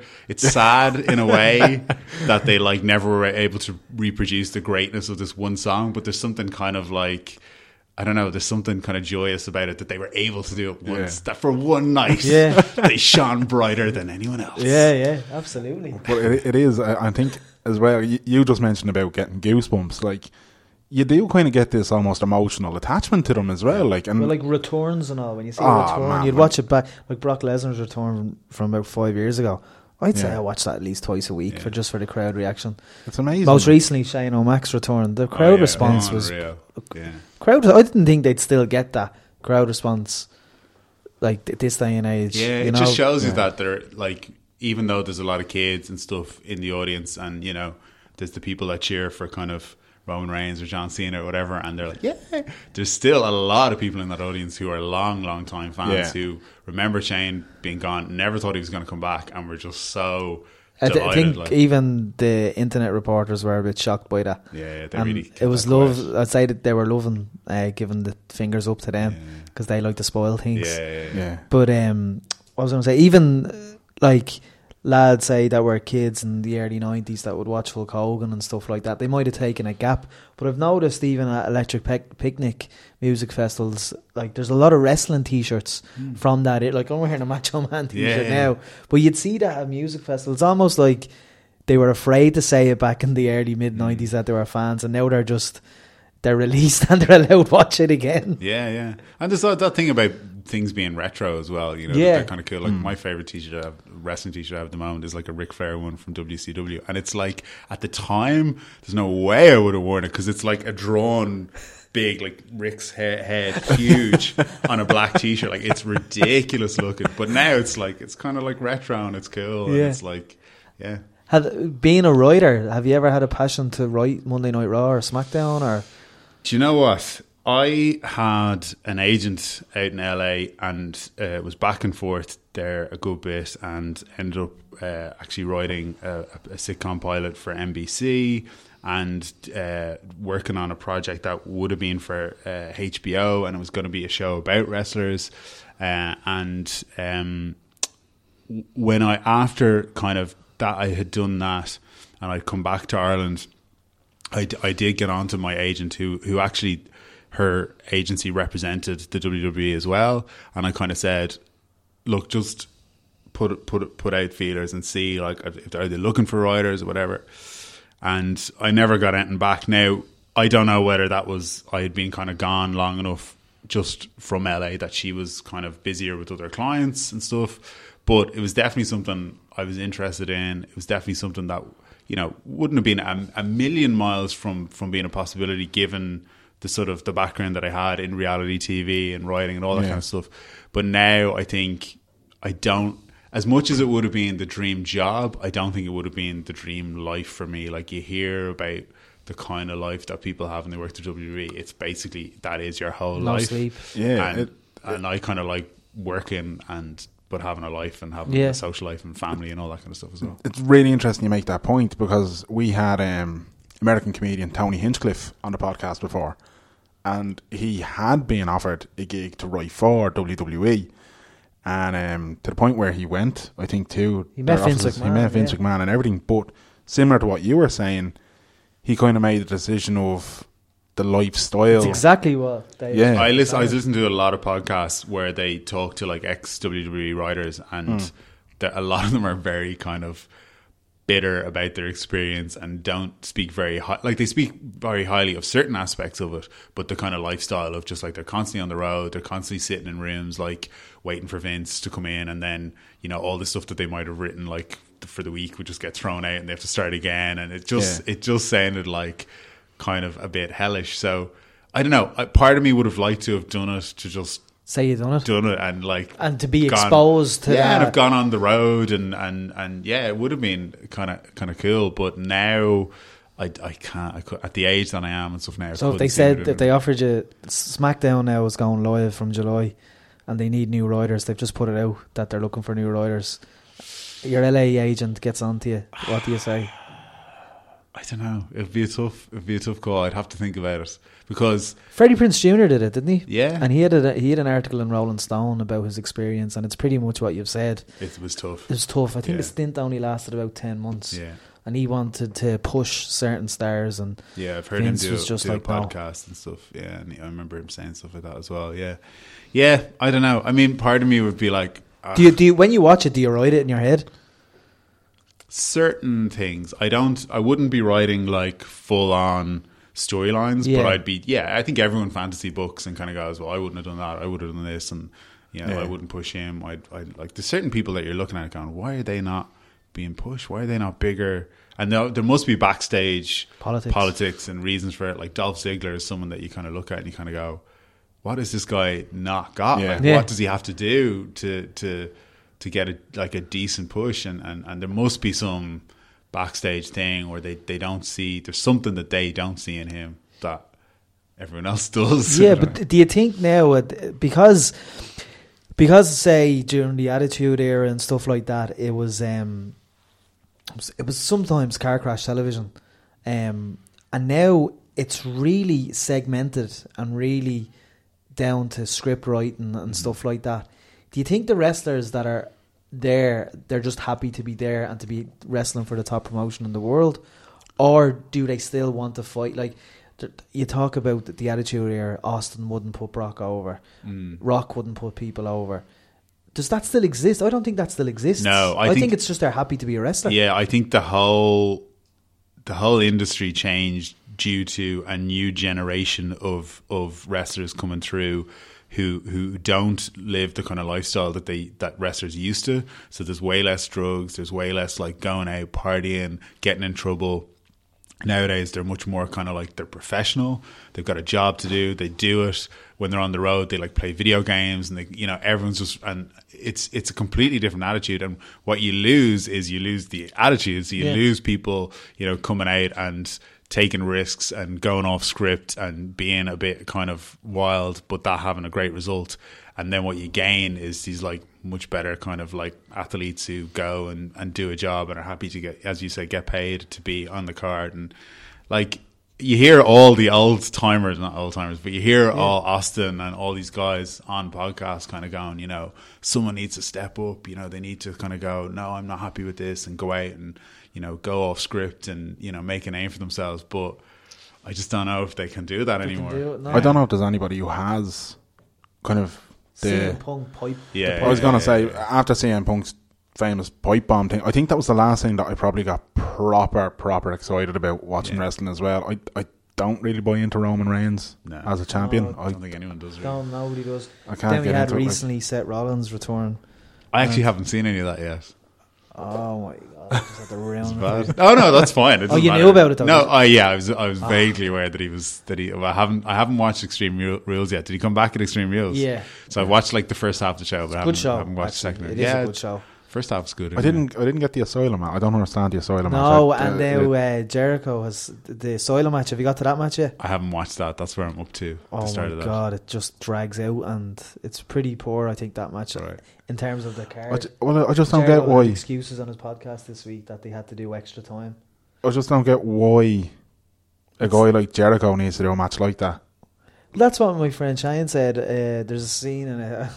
Can we talk about Yeah, it? go ahead. Yeah, yeah. There's there's a part in it where Thumbtacks, Jericho gets slammed on Thumbtacks. So Shane was like, "Was there a need for Jericho Yeah. his, his age to land on Thumbta- Thumbtacks when he's probably going to be gone next month?" Hmm. So, Yeah, I don't know. but yeah, the crowd just don't like Roman Reigns at all, No, no. and it's so weird. Like the, the uh, everyone that you listen to again, listen to all these podcasts. Everyone says he needs to turn heel, have a decent heel run, Yeah. and then he can be a then he could be a huge babyface. Like they did it with The Rock. Yeah. Like The Rock came in, he was absolutely booed, turned him heel like for ages, and then when he turned babyface, everyone was ready to absolutely love him. but they love to hate him as well. Yeah, They actually hate Roman Reigns. yeah, but because they never turned them like they never he never had a decent Yeah. heel run, and everyone can see it, everyone says it, and yet for some reason the WWE machine is like, no, no, we'll just keep going. Vince wants him, and that's I was it. going to say, do you think Vince sees him though as his new John Cena, that permanent good guy role Definitely, to have? yeah. and, but I still think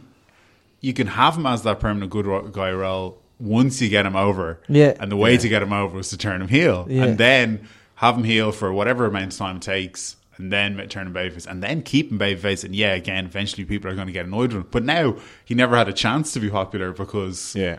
But even turn the even turn the Usos heel because the fans are getting bored of Yeah. them as well. Yeah, yeah. That because there was talk of this Samoan dynasty and having Nia Jax, their cousin, come up from NXT. Do you watch NXT? Yeah, absolutely. Love NXT. But now, this is the other thing. Now they've got this weird situation where basically the heels are the babyface and the babyface are the heels, and no one knows who to cheer. It's not like it's not like a kind of a tweener situation. It's literally like they're in the wrong roles. Do you know what I mean? Yeah, The yeah. baby faces are wrestling a babyface way and getting like proper booed, and the heels are wrestling. It's just.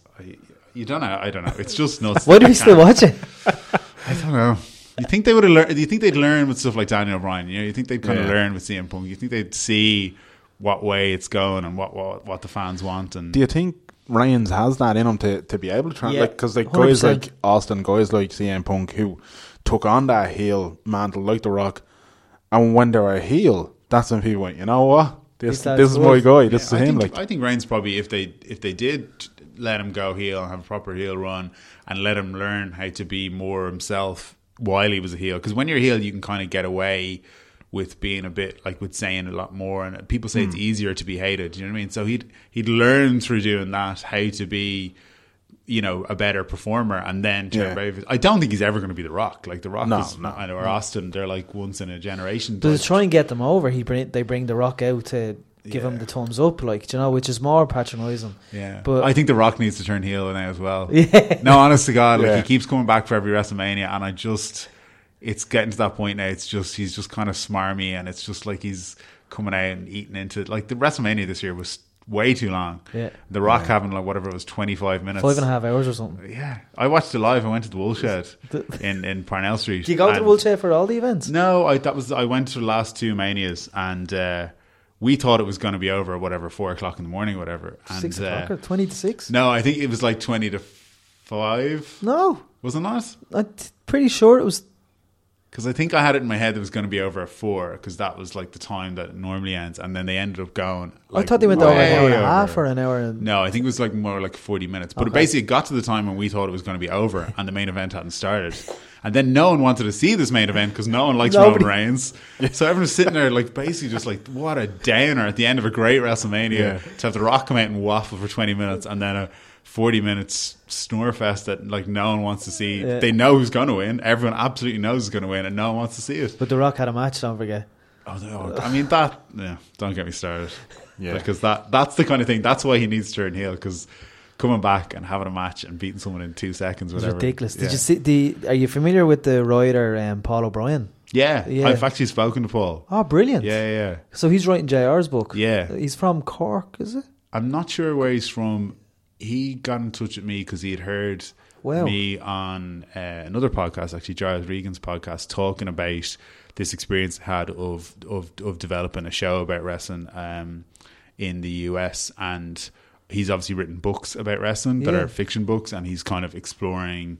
Um, you know, just opportunities over there, and what could they do something with these books? And then I think through obviously the success of those books, he he, he got in touch with JR. JR. got in touch with him, and now he's writing his uh, Wow. he's writing his biography, which is amazing. Yeah. So will that come from his books in terms of developing the books into? Is it developing the books into TV? I don't know. I I, I- don't know. I, Have you read the was- books? I actually haven't. No, yet, no. I've heard Um, they're excellent. Though. Yeah, yeah. But I like who knows? Like it's it's it's. There's definitely seemed like there's a good story there that could be developed. But I don't know whether he was thinking of movie or TV or, or what what he was looking at. But he was just just having a chat with me and Yeah. just kind of picking my brain about it. That's cool. Hmm. yeah. Oh, Finish it that uh, I wanted to ask you actually just about the wrestling channel that you were involved in. Was it hard? Um, it was hard to do that um, without the content of? WWE? Yeah, so I think um, for people who don't know, the Wrestling Channel was a channel that was on Sky Digital and it was free to air. And the guy who set it up was Irish. So he ended up setting up the offices for it here in Howth. And I, straight out of college, uh, had had sort of specialized in editing in college, and they were looking for editors. So I got like my dream job straight out of college, Brilliant. editing for the wrestling channel. But they didn't, they couldn't show WWE because Sky had the rights, like Sky One or whatever, Sky proper had the rights to WWE. So they got shows from other shows from America, smaller shows, uh, Japan, Mexico, and Britain. And uh, it was incredibly kind of niche. But I think the idea was that if they managed to get like even a small percentage of the people who watched mainstream like WWE, you'd have enough people to watch this channel and it could be successful because a lot of those smaller channels that are on like higher numbers Yeah. on Sky they don't have high ratings but they don't they don't have high production value uh, they don't cost Yeah. a lot to produce so the wrestling channel I just think they just missed out on having enough of an audience to kind of sustain it as an actual channel there was just it was just too niche and again I think it might come down to one of those things where ratings at that level weren't kind of accurate because we had kind of fan forums and stuff, and we were aware of the amount of people who, through these fan forums and stuff, were talking about the channel and, and, and watching it, and the numbers that we were getting back didn't reflect the numbers of people that were talking about watching. Yeah. If you know what I mean. But it was unbelievable place to work because for me, I'd never Just seen out of college. yeah, and I'd never seen any of those promotions before, and all of a sudden I'm seeing like Japanese wrestling, Mexican wrestling, and I loved it like all because it's all so different, and it kind of opened my eyes up to that whole, even the whole indie wrestling scene, and like remember we had like AJ Styles come over, and we had this kind of chat show, and he came on, and uh, Colt Cabana was over, and I met all these guys like years before Years they, before they made it, yeah. yeah, it was mad. Well, I so you- would, would you have crossed circles with Fergal Devitt, Finn, Finn Balor? Uh, not at that time. At that time, he was wrestling in Japan, but I definitely would have edited some of his matches and stuff when he was like in his early days in Japan. You know, the babyface uh, Yeah. lightweight. Yeah, Big one fan. of the, one of the things I think I remember with the wrestling channel was they used to have kind of those shoot interviews. Yeah. I think Yeah. I remember watching a Jim Cornette one Oh, yeah, and just nuts. being like, yeah, this this is this is why you need these characters in Yeah. pro wrestling. Like when they're able to just kind of go, it was around. amazing. He's been like, blacklisted now, though, hasn't he? Really? he's. I love Jim Cornette, and I think Yeah. like obviously there's certain things that I don't agree with him on, but I just think he's such a great character, and it's a shame when people like that are so outspoken that the WWE kind of yeah, just we can't go near them. But the thing of it is, with wrestling, never say never. Yeah. something will happen, and they'll bring him back, and Yeah. people there'll be people who remember him who will go mad for it. Like you know, That's I, I never thought I'd see Paul Heyman back with the WWE. yeah, like, yeah, yeah. There's no, there's nobody in wrestling That hasn't come back. Who hasn't come back? Like, Like, Punk will be back. There is no burning your bridges. I think CM Punk will be back. Yeah, I absolutely. would love yeah. him if he came back, especially with Yeah. Paul Heyman and Brock Lesnar. I think I'd lose my mind. But that was the, the annoying thing I felt with the whole um, Brock Lesnar Paul Heyman storyline is that when Punk was with Heyman, they didn't acknowledge as a stable. I thought it would have been cool. yeah, to I would have loved that. acknowledge them as a group Yeah, when like Lesnar's off TV for six months yeah, and Mm. let Punk do Lesnar's dirty work while Yeah. Lesnar's on a break. yeah. Definitely missed opportunity there. Yeah, Um, the the great story about Cornette is didn't he smacked uh, Santino Marella across the face in development because he no sold the boogeyman. all oh, right. Yeah, that, I, I heard that story. Yeah, worms or something in his mouth, and the kids now are going oh, and then Santino Marella apparently was laughing. Oh, okay. So Cornette slapped him. I think that's I think I'm right in saying that. yeah, that I does ring a bell. that. Now, Yeah. that, yeah, now Yeah. that you say it, yeah. Yeah, I, I love all kind of. They're the kind of the, like the road stories and kind of the the, the when you kind of what is it break a fable is that what they call it on Kayfabe. kayfabe? Kayfabe. Sorry, that's it. That that whole kind of thing. I love that sort of side of it. You know what I mean? Like, think that's what, like, even with the network, um, they've got the show now. It is kind of a bit, um, it's kind of a bit of a work breaking ground. Yeah, yeah. Have you watched that? No, but I know what you mean. Like the WWE, like they'll pull back the curtain a little bit, but they'll still They don't go all the way. they'll way. always work you. They'll always Yeah. there Yeah. always has to be a little bit like That, uh, there has to be an agenda, kind Yeah, of, yeah, yeah. because we when we had uh, Finn Balor on the show, he I listened to that show, but it was great. Thank you. Yeah, Cheers, really thank you. it. He was saying that they purposely took him off Breaking Ground. They didn't want him covered on Breaking Ground because they want him as part of the big show, so Yeah. to speak. But there's still no sign of him. Yeah, yeah. So I thought when he, I thought when he dropped the title, that was gonna be. Yeah. I his think it still might be. I still, I like, uh, you know, the NXT are coming here in June. June, yeah. Like Yeah. he's on a lot of posters for different NXT shows, and I think there might be a sort of a, a, a time where they have to kind of uh, do those certain shows because people are expecting them to come. see, yeah. Yeah. And then there'll probably be a point where they kind of stop advertising them, and then maybe transitions over. I don't know. I'm just. Or maybe they want him in NXT for another year to feud with Joe, or who, who knows? Like, but uh, Maybe with the SmackDown going live, they could have. Maybe. yeah, but there's also the the Bullet Club. Is like everyone's Yeah. like, are they going to I- actually put them together? yeah. Are they are they going with the club? Is that what it is? Because the club's not It doesn't. It's not, not, great. Like No. I'm No. not digging their gear. No, I'm not. I'm not taking their gear. yeah, it's just like the Bullet Club is this really cool, kind of edgy. You know, just do whatever they want. Come out in face paint. You know, just Yeah. just be real nasty kind of heels. And so far. What they're doing in WWE is not. It's like they didn't Yeah. see what it was in Yeah. Japan, and are just kind of It's very NWO gear, isn't it? I don't know what it's like. It just it just doesn't seem to suit the guys. Even No. you know what I mean. You would never put them in. Wouldn't think of putting them in long white kind of. I don't know. Yeah, I think WWE do that often though, where somebody who has all this kind of momentum or somebody who has this great reputation Yeah. elsewhere, then they come over and they just they don't know what gimmick to use, and it falls but flat. th- at the moment, like they're pushing AJ, they're pushing Sami Zayn, they're pushing all these guys that have just Yeah. come up from NXT. It kind of seems they're saying it's the new era and all this kind of stuff. So there is a lot of positives going on. Hmm. but it's just you're waiting for it to We go want wrong. you're waiting. For, yeah, you're waiting for a big payoff as well. Like you're waiting. Yeah. Sami Zayn's excellent, isn't he? Yeah, yeah. No, I think all those guys will stay mid card while they earn their stripes. But it was great to see AJ just jump to the main event because Yeah. that's where he should be. But like, yeah, previously they'd bring in someone like AJ and go, "Who's this guy? He's small. What are we gonna do? Yeah. Let's bury him." And he's gone. Whereas I don't know, I haven't seen how Extreme Rules ends or what's going to happen beyond that or Yeah. whatever. But at the moment, it's like, okay, this could be good. Keep going, you know. And AJ does not need to be the Rock in terms of talking, talking, because yeah. he's just so good in the ring. Like that phenomenal forearm is just, Ah. Yeah. It's just unreal. Every time he does it, I'm like, oh, that looks incredible. Yeah. you know.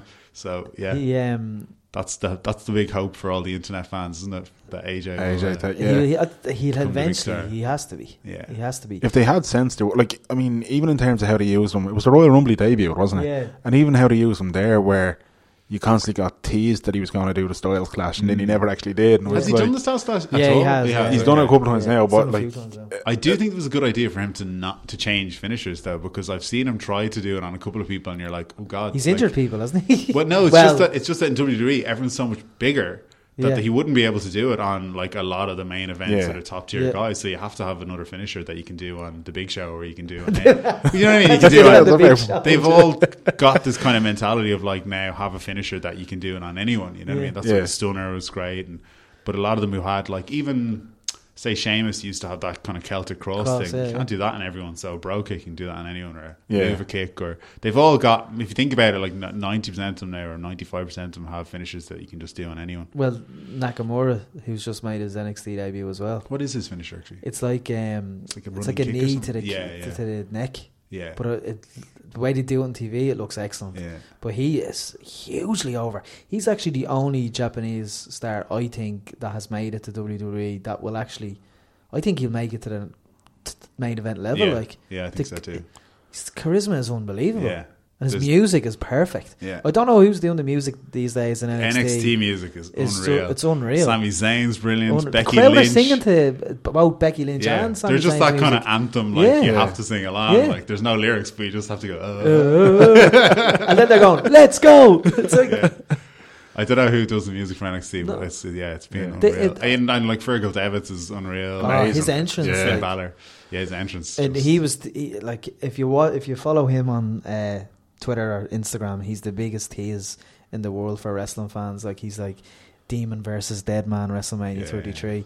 If that happened, like, Club. that'd be unbelievable. I think the two entrances, uh, there'd be something iconic about that. yeah. I think. I don't know. Will he get to that level before Taker retires? Though, like, is it could it could it happen next year? It just doesn't seem likely. they would need to fast track him something Yeah, fierce. I think like it would Would be. they though? If they had him in by SummerSlam Survivor Series time, I think it would work. He was saying with us that um, he had a conversation about Taker, um, and it was pro- it was all just about entrance. So Mm. he digs his entrance, Yeah, yeah, which yeah. is like Yeah. holy shit. No, it is. It's definitely like uh, uh, it seems like if there's ever going to be a passing the torch, you know, this seems like a really, really Great obvious time. one Yeah. to do. You know, Or It would breaking in the be. streak. Yeah, Yeah. yeah.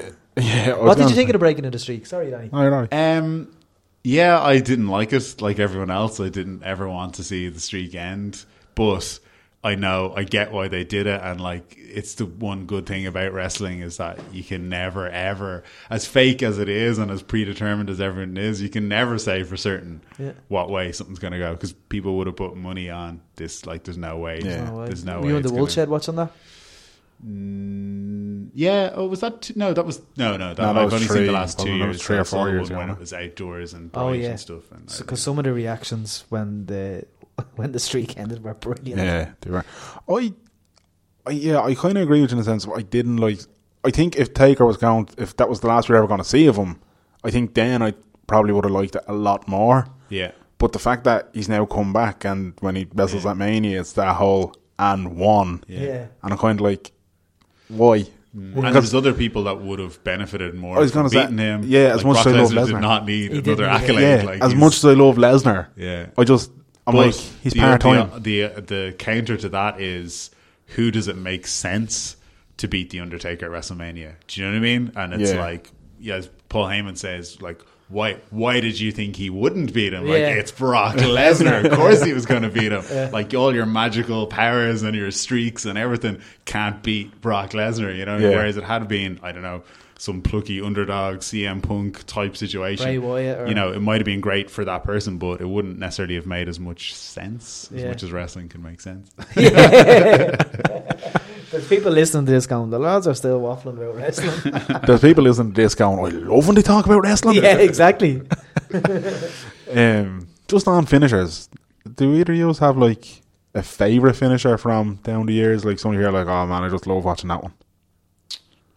That's that's a random question. Stunner. Yeah, I, Stunner, u- I yeah. used to love. Who who sold the stunner the best? Oh man, The Rock was Rock, pretty good. yeah, Rock I was was pretty good, Rock was yeah. pretty good. Yeah. Um, am I right? in- Bounced around the ring. I was gonna say yeah, the Rock was the one who used to bounce around Literally, the yeah, ring, like literally. His feet would be up for about 10 seconds, then he'd Yeah. be gone. Um, I, yeah, I, I, you've caught me on the hop here now because I know there's a load of finishes that I absolutely love. Yeah. I like I like good submission finishers as well. I'm a big fan of submissions. Yeah. Like I like the way they're all bringing in like the kind of MMA submissions now and Yeah. stuff. Yeah. Like I like Becky Lynch's uh, Becky Lynch's Love it. submission um, Yeah. and uh, the boss Sasha Banks. Was it the bank statement? Yeah, Yeah. brilliant. Um, it's great. uh, What are they like? When are they going to give her a push? I think that's head-wrecking. I think that's kind of calculated. I think they're Yeah. saving Sasha and uh, and Charlotte for when they're ready to take the belt off Charlotte. I think it'll be Sasha be. next, and I think they're actually deliberately making it so the fans are going like, "What the hell?" They're kind of doing an, a, like an actual. What they did with Daniel Bryan, but It's like exactly never intended happened. to push him. Yeah. they're now, I think, calculatedly doing with her, where people will be like, We want oh, Sasha. re- outraged that she hasn't gotten a title shot, and then she'll get it, and then she'll lose, and then she'll get, you know, she gets screwed, and then she'll come back, and she will eventually win, Yeah. and she'll be the most over baby Women's face. in- yeah, in fact, Yeah. there's been people kind of saying like, "Oh, will, will women ever main event a pay per view?" And I think the two of them will main event a pay per view. It won't be SummerSlam or it won't be WrestleMania, but I think the two Be of them, big show. I think the two of them could main event uh, if they build it from now on and don't make a mistake all the way through. The two of them could definitely Yeah. main event pay per view like uh, an Extreme Rules or what? No, you know one of Yeah, the yeah, one of the definitely. smaller Yeah, ones. Because Because they ended Raw two weeks ago with the women. oh, did they? Yeah, I that's right, see that. I don't really watch It was Raw. Charlotte much. and Natty's contract, contract signing. signing. ah, right. They closed cool. the show with before. cool. Have they ever Exchange. had a contract signed that didn't turn into a fight? No, it's deadly. it's deadly. um, just on the finisher, I'd go. I I don't even know if I'd go to uh, Petey Williams, Canadian Destroyer. Oh, Insane. Yeah, finisher, yeah. absolutely love that. you, Man. I tell Petey you, man. Yeah, look at that. That thing is just amazing to watch. I watch, love man. the F5. yeah, Yeah. F1 is good. Yeah, solid. I love when I hear Drunk. my brother say, Dad, shut up or I'll give you an F5. I liked, you know, when they got rid of actually that I quite liked was the the Rollins' curb stomp. Because it's just one of those ones you kind of get out of hit out of nowhere, and then they just got rid of it. but why do you get, Yeah, get rid of I it? don't know. Because think it seems no impact on it. Like, I know. I think it's one of those ones that maybe if if if kids recreate it or something could be actually really dangerous. Fair or like the idea of where the curb stomp comes from is actually really violent. Yeah. Like, is it? it's a real graphic, violent idea where like you get someone to to bite, Bite- a curb. have and you ever seen their head, like, American History the X? Teeth. Yeah, So I have, yeah. Yeah, do you So- know that scene? Oh, Ed yeah, Norton, yeah. Boy in, the a, Curb. in a, maybe in Oh. a PG era WWE, they were like, actually, hang on, this is not something we should Yeah. have something do. But it was so like he could do it out anywhere, and then The yeah. curb stomp with the RKO was unreal, isn't Yeah, it? that was. I mean, Yeah. amazing. moment. RKO's out of nowhere. and the, the fact that it, yeah, the RKO, the fact that he can actually hit it out of anywhere, Anywhere. and it's become a thing, and it's a meme and everything. Yeah. like. It's unbelievable. It's just I love, I love how they've even gone so far as to have him like where he's lying down, sneaking into the camera shot and everything like on them memes. Michael Cole's commentary. yeah. Kevin Owens.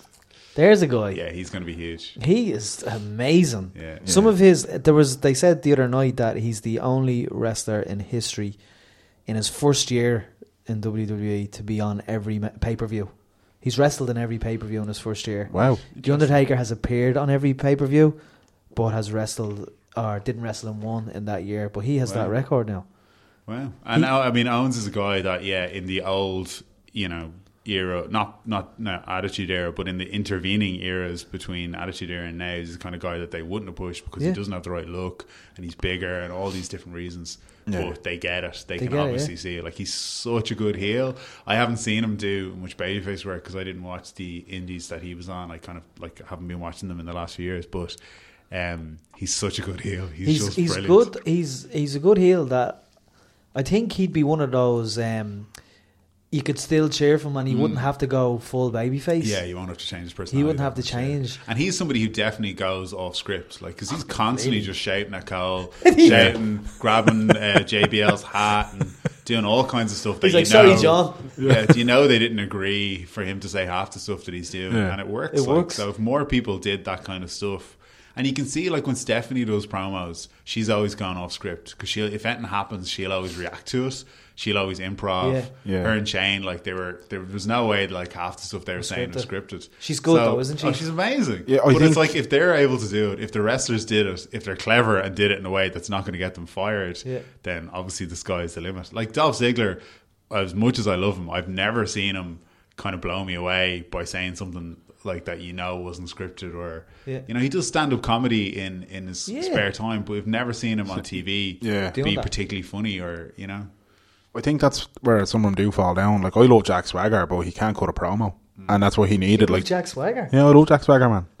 I I know I can see where you're coming from. Williams and Jack Swagger. What's wrong with that, man? I like any I like any of the guys who come in from an amateur background and like they keep that in Yeah. their thing. Like I, when Kurt Angle first came in, I loved the way that he used amateur wrestling and Yeah. you know holds that other guys don't use and kept it all mat based and Yeah. you could see that like he could actually out wrestle guys for real. Yeah, do you know yeah. what I mean? Because they he'd just be wrestling rings around them using kind of amateur stuff. It was believable I love all he- that mm. stuff. And actually, Kurt Angle would be probably one of my all time favorites because as a wrestler, he's unbelievable. But then in the promo department as well, like he, He could be the brilliant. the cowardly baby face or the Yeah. real like vicious baby face where like you don't mess with him, eh, or not the cowardly baby face, cowardly heel kind Yeah. of. And he was able to do comedy. He was funny. Like Him and Austin comedy was amazing. Yeah, that was some- one of my favorite things. And a load of people hated when ah. Austin turned heel, and he talks about it on his own podcast all the time, Yeah. going, "Yeah, that was a mistake. People didn't want to see Austin be a baby, be a heel or whatever." But that was one of my favorite loved things it. Oh, ever. it was brilliant. Him hugging Kurt Angle, wearing the cowboy hat. The hat, the little hat. Yeah, and it kind of like I know it was totally out of character for Austin, you know, but he just went crazy kind of and I didn't it didn't it didn't jar with me too much. Like he didn't change his personality. It Yeah. was just like this guy's gone nuts. You know what I Yeah. mean? And like yeah, you can kind of justify that whatever way you want. But I yeah, I thought. I'd thought say Vince McMahon is killing him over what now?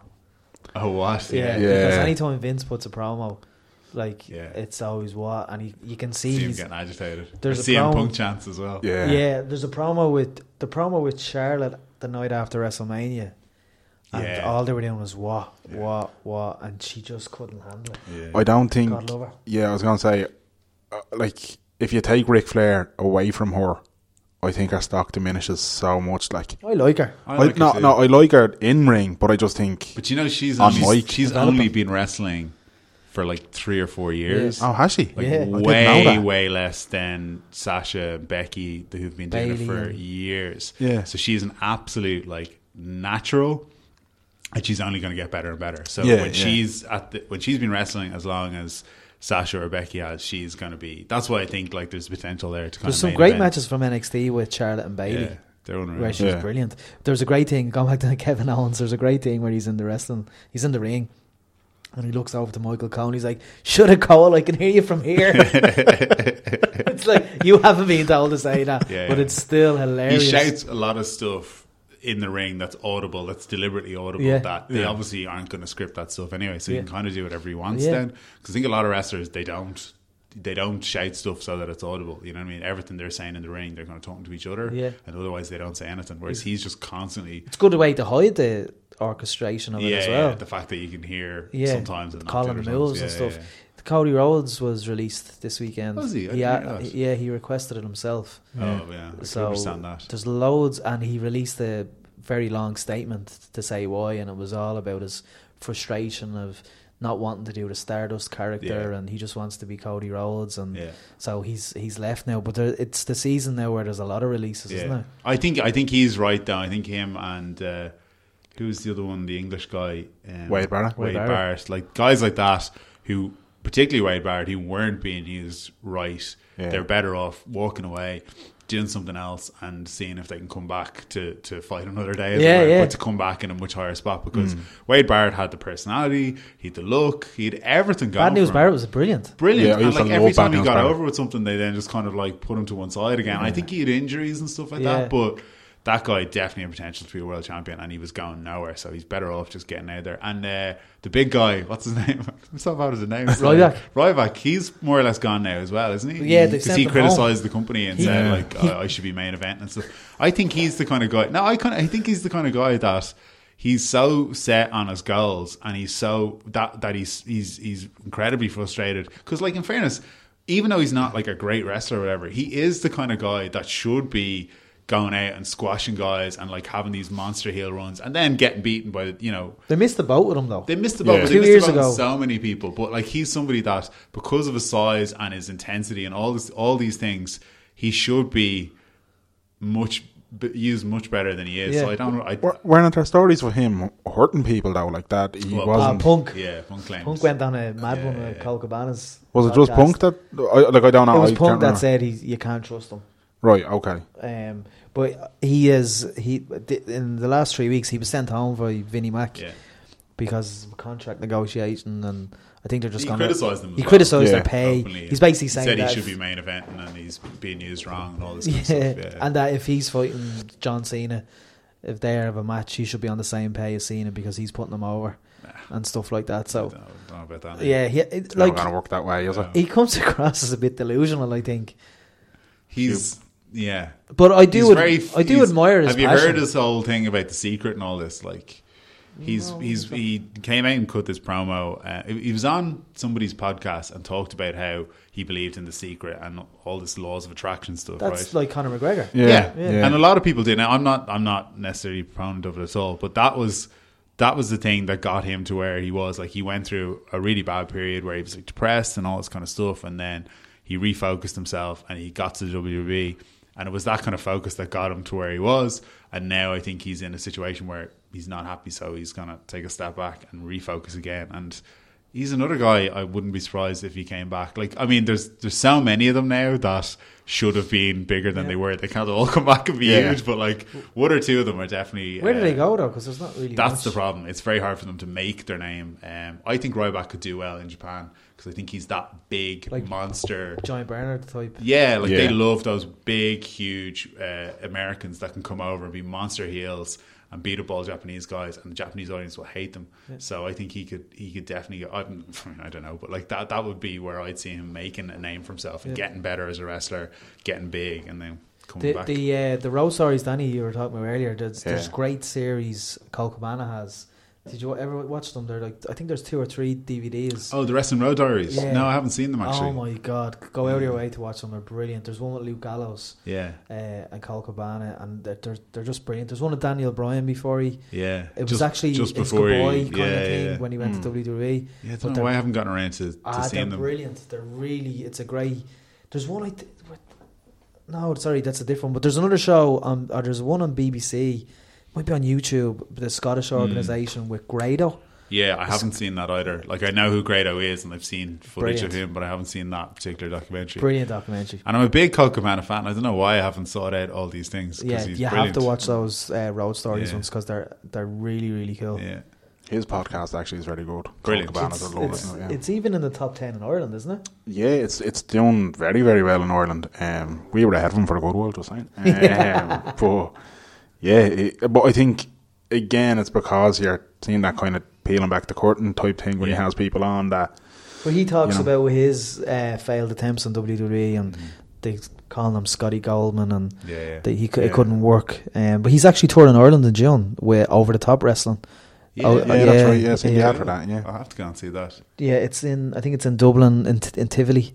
But there's another guy that uh, loads of like well respected people like JR and you know, all these different people saw the potential for him to be huge in a particular type of role in WWE and that they somehow they didn't get it. They Missed just didn't see it. Like this is a guy who's just incredibly entertaining wrestler in a particular vein of of this kind of comedy wrestling, but like way better at actually wrestling as well. So Yeah. they just could have been. They could have had him there for. He could have been a 15 commentator though as well. Yeah, but they could have had him wrestling for 15 years and just having this different kind of match that you sometimes need to break up a night to you know slow down a He'd be happy to do that as well. yeah, no, that's what he does. Yeah. Like, and he's brilliant at it, and it's just the fact that they never, they didn't see that. Like, I'm, I've, I've looked back at, at matches he did, like dark matches he did, um, or not dark matches because they were obviously televised, but matches he did for like Heat and stuff like this. Velocity and yeah, where he's Yeah. re- re- wrestling Matt Hardy, and it's like the only time you see like a jobber come in, and you're going, "This guy's deadly. Who's this guy?" Yeah. Because he's like getting like he's getting heat on himself really quickly.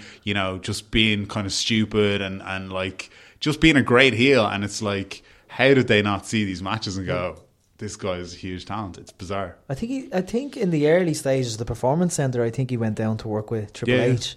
So I don't know if He was in if NXT it- for or whatever it was before NXT. He was there for years. I don't know if it, the doors could possibly still be open. Well, maybe with the punk the podcast.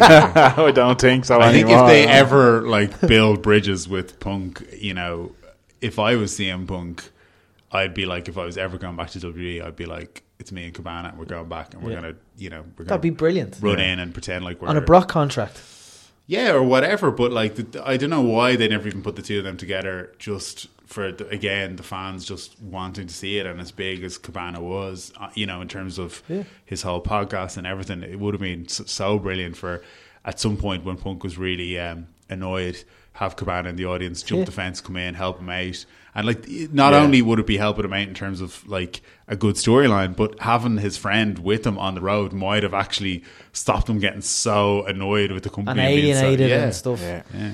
But even like three hour shows, you know, they could fill stuff in like that, but they yeah. don't. Yeah, yeah. Do You know, they could have uh, Cabana jump the rail and help, but they just. It's a three hour sh- Yeah. three hour show is very hard to watch. Yeah, Uh, that's why I don't watch Raw anymore. That's NXT's an hour, and you feel like it's about two hours, and they get so much in. yeah, it's great. Yeah. It's gr- the NXT comment. Corey brilliant. Graves is one of the best commentators Yeah. I've heard in years. Yeah, Uh, he just gets. He's a great heel yeah, commentator. He's really good. I'm yeah. looking forward to seeing him given the push. Uh, Mauro Ranallo on, on SmackDown. I haven't listened to. I haven't seen any of him. I don't but watch Heard Sma- he's great. More like kind of old school, is Ah, he calls every move Yeah. nearly before the move's even done. Like he's really enjoyable. It'll be in, when that goes live. Now I'll, I'll probably go out of the way to watch it when it I goes live. I was going to ask about that, just with you saying like Raw being too long at three hours, it? and Definitely. now they've gone back. They're going back to rather this whole we're splitting the roster. We're going to have Team Raw and Team SmackDown. Are they doing that? Yeah, Yeah, they're the annou- they roster. announced it today. Well, during, dur- they Not announced sure it about during that the now. week. With all yeah. the releases still as well. That's I just I don't know. Like I mean, SmackDown is obviously going to be the, the the B show, so to speak. Like, is it? I mean, Well, they, it, oh, it always is, but there was a period before when they did this when Heyman, Heyman. took over And, SmackDown yeah. and it, it got better than Raw, and it was the wrestling show. It was where the, they had all the good wrestlers Yeah. and they put on the much better wrestling matches, and that was one of my favorite. favorites. shit the bed though, didn't he? That was one of my favorite eras, though, when it was like uh, Angle and Eddie Benoit. Guerrero, Brock. But again, Paul, Paul Heyman being attached to it and having the sense, and I think Hmm. they, they maybe need somebody like that to have that. Wasn't Stephanie? Didn't she take over SmackDown for a while as She well? was she was And- Heyman's like Yeah, she had uh, Yeah. Heyman had yeah, answer to yeah, her. yeah. So again, if they if they do if they set it up in a similar way where it is genuinely competitive between the two brands in terms of the production of the show, and you've got somebody like Stephanie who's probably realistically going to be heading up Raw, but somebody else. Now I don't know whether Shane McMahon would actually be good at running it, but but somebody l like that to take over the other one and they're actually competing against each other, then you you can benefit in terms of like you can get two very different shows doing different things and working hard to be better than the other, so that actually they bring everything up. Mm. Are they going to have to split the title again? See, that's I I hope they don't. That's Yeah. where it Just falls leave it with one title. I thought it was oversaturated with two. But, then it's how funny do you they- mentioned two world titles. Yeah, but then how do they do the whole? the, Just have the champion on two shows. between, which isn't great either. Yeah. who's he feuding with and stuff like. You know, they have done that, and I think I think it's better than the alternative, which is two world titles. Yeah. Like having two world titles means you might as well have no world title. you might as well have no like, Winter how can you be the heavyweight Yeah. champion and then the WWE? I was going to say the only time the two world titles to me was exciting was when they made it undisputed when Jericho I think was the one that won it. Was Yeah. it when he unified them or whatever? But But the, the Intercontinental title should be back to where it is from the nineties. You know the Yeah. secondary. It yeah, made it, I it mean, was a if they if they made it so that the Intercontinental title was basically like the SmackDown Heavyweight title, I'd buy into that. Like, Yeah, just make sure that, that yeah. the people who are winning it and the matches and stuff are good enough, and it'll be as big as the world title. It's funny That you makes mention about me. Shane McMahon there because he did a podcast with Mick Foley on I Friday heard that yet on either. Monday after Raw. Why did he leave? Well, yeah, and there was a bit where he said he left because him and his dad came to, pretty Yeah. much came to blows over creative. He wanted to go in a different. Direction. He wanted to go in a different direction. He wanted to push different people. His dad was just Yeah. like, no. So he was like, they have a great. Vince was Shane's best man at Shane's wedding. Right. So they are quite close. Yeah. So Shane was like, I had to leave because I didn't want to ruin our personal relationship, which is fair enough. Yeah, But it's interesting now to see if SmackDown's going live. They're splitting the band. They're obviously serious about SmackDown. I wonder if Vince is like, here, Shane, you're back. Yeah. Take it. Because he said the only reason he came back was from a phone call from his father, and two days later from a phone call from The Undertaker. So he was like, the, the biggest mm, character in wrestling history has called me to come back. Yeah. Of course, I'm going to come back. But he seems he's still there. You know, because as the storyline said, it's basically loser leaves town, yeah, and never. Yeah. and he never left. yeah, So I just wonder. I think that'd be a great idea Yeah. if he was given creative control, yeah. That could well. Happen. even behind the scenes. It'd be interesting is that to see in terms pushes. of them saying that they're splitting splitting it? Is that the storyline that that Stephanie's taking one and changing? We don't know. No, we don't know. Well, by there the was a press release saying. Um, press release just said Raw goes live from July 9th or nineteenth. Um, SmackDown. SmackDown, Yeah. sorry, and the wrestling journals were tweeting. Uh, we can confirm it's going to be a brand split. Yeah, and it'll be live on a Tuesday night as opposed to a Thursday. Yeah, and I'd So- watch it probably because the recorded show is just all uh, the live audience is muted and it's all. I was going to say it's that it's that horrible Like, canned. Yeah, you Roman Reigns comes out and is like, yeah, and you know that's not the real. Yeah, yeah, yeah. Um, it'll be interesting to see how they do it anyway. Mm. Um, We could I be here know. till next WrestleMania talking about wrestling. Definitely, man. Yeah, we go. I was actually, I was, I was actually going to say we're, we're pretty much running out of time now. So like, but uh, we definitely need to Can I talk come about. back and just talk about wrestling? Yeah, Yes, gonna we- absolutely. We need to talk. What we should do, we should do, we should do it around like a big pay per view, like maybe SummerSlam or Survivor Yeah. Series or Yeah. something. Royal do a big one. They do the big four every year. And we have Dave. Do yeah, that'd actually be a good idea. Do a stable one like around. WTS SummerSlam. Yeah, Yeah. special. Yeah, Deadly. totally on first. it. I can't, or even Money in the Bank. I love Money in the Bank. Oh, that's the next one. Yeah. Yeah, Money in the Bank is amazing. It's the one that like I just love ladder matches. Mm. Ladder matches just like th- they're ever since I think I think it's the whole when the the uh, TLC matches used to be on. They're the ones that used to like Yeah. Yeah, some I love the things seen in them. concept of Money in the Bank. it's I great. love that someone has a title shot. yeah. Like when Rollins cashed in, that was unbelievable. Brilliant. Yeah, Did you see um, UFC fighter Daniel Cormier? He was in the crowd for that. Yeah, And he shows yeah. the old when he's seeing yeah. Seth Rollins uh, cashing in. He was like, Rollins. Um, th- it used to be what was it? The, I, I don't know if they still do it this way, but it used to be what was it like? It was a million dollars or a title shot or something like that. Am I imagining that? Yeah, you're imagining that. Yeah. Yeah. I could have It always sworn a title shot. no, but like it was there was a certain because that's where money in the bank was. There not a certain cash value in the briefcase or the contract for a title. Am I imagining that? I that? don't think so. Doesn't ring a bell. No, it doesn't Okay. ring a bell. It was always a number one. It was always um, there was two money in the bank matches at there was two money in the bank matches at, at, that, at that pay per view. One was for the, Yeah, the blue brand and the other was for the red brand. Raw and yeah, SmackDown. the round SmackDown. Yeah, it was never. I don't think No it was cash. monetary value. No. All right, I'm clearly just imagining that. Yeah, you might be thinking when Donald Trump was involved and they were giving away cash. Remember Vince? yeah, they McMahon's used to have big money coming giveaway? down. from or the- or the where the money in the bank type thing came from, like the the where ladder matches came from. I think Hmm. back in the day, well, I think it was like uh, Bret Hart said they used to do them in Stampede Wrestling all the time, and sometimes it was belts, and sometimes it was Cash. cash, in a Ah, briefcase, as in okay. the wrestler could win like Yeah. thousands of dollars, whatever. It was obviously all fictional. Speaking of Bret Hart, and just briefly, um, wrestling books, autobiographies. Have you read many? Loads. What's your favorite? Uh, oh God, it's been so long now. Uh, Ric Flair's was good. Brett's is good. Brett's is really good actually. Brett's is was shocking though, wasn't it? really long, very yeah, honest. like- Very revealing. Like, yeah, very he like. He had a lot of uh, affairs. yeah, he had one in every town. Yeah, yeah. It I was, was it was actually really completely shocked interesting to see because you could see that, like, where other people, their vice was drugs or drink or whatever. His Yeah. was absolutely like it was women. Like, it was not a healthy The- the- situation he had gone on. Shocking. Did he go into much detail about the the situation around Owen on that? Yeah, He went. i- Is the most tell all I think of, of all the because it wasn't done through WWE, so they know there, there's no one to kind of censor it. Right. So yeah, it is. It's really long as well. It's really And he kept long. detailed diaries, so it's like he, Yeah. he- all through his life he kept diaries. So he had. But you didn't want it to end though either. When you're Yeah, reading it, you're kind of going, Yeah. "What the hell?" It's been a while now since I read them all, so I can't really remember who, who who's else. What Re- other ones did you like? I um, Dynamite Kids. I like Jericho's f- first the one. first one, yeah. yeah. Um, didn't read Probably didn't need Kid. to have like three or four after. no, he's he's a, he's a bit of a whore, isn't he? Oh, Mick Foley's obviously. Oh, Mick Foley's yeah, brilliant, Again, and I love Tietam Brown as well. The, fi- I haven't read fictional that, but again, I thought maybe like Foley didn't need to do like countdown to lockdown or Yeah. whatever the third Countdown one was. to lockdown. I read it the first twenty pages of that when I was going away, and I just gave up. Um, but Bret Hart's one, if you watch like Wrestling with Shadows, Great documentary. unbelievable, yeah, and you'll see the relationship with his wife. And I just kept when I was reading the book, I just kept going back to the scene To- in the yeah. kitchen when they're talking about the contract, and they're such a lovey-dovey family. Then you read his book, and he was probably hooring off that the next day. Totally. Yeah. That's mad, like, though, he, had, innit? he had a I- I- woman in each city. I actually didn't know about this because I haven't read his book and I, Ah, I wasn't aware. you'd of love fella. it. It's a great read. And um, He's a I'm ju- like even that, I'm sort of saying to myself, hang on, this is Bret Hart, like Yeah. the, the the kiddie's favorite. The you know what I mean? The, exactly the how I felt. ultimate baby face, like. And I'm like, what? Yeah, this is, and yeah, I was completely shocked.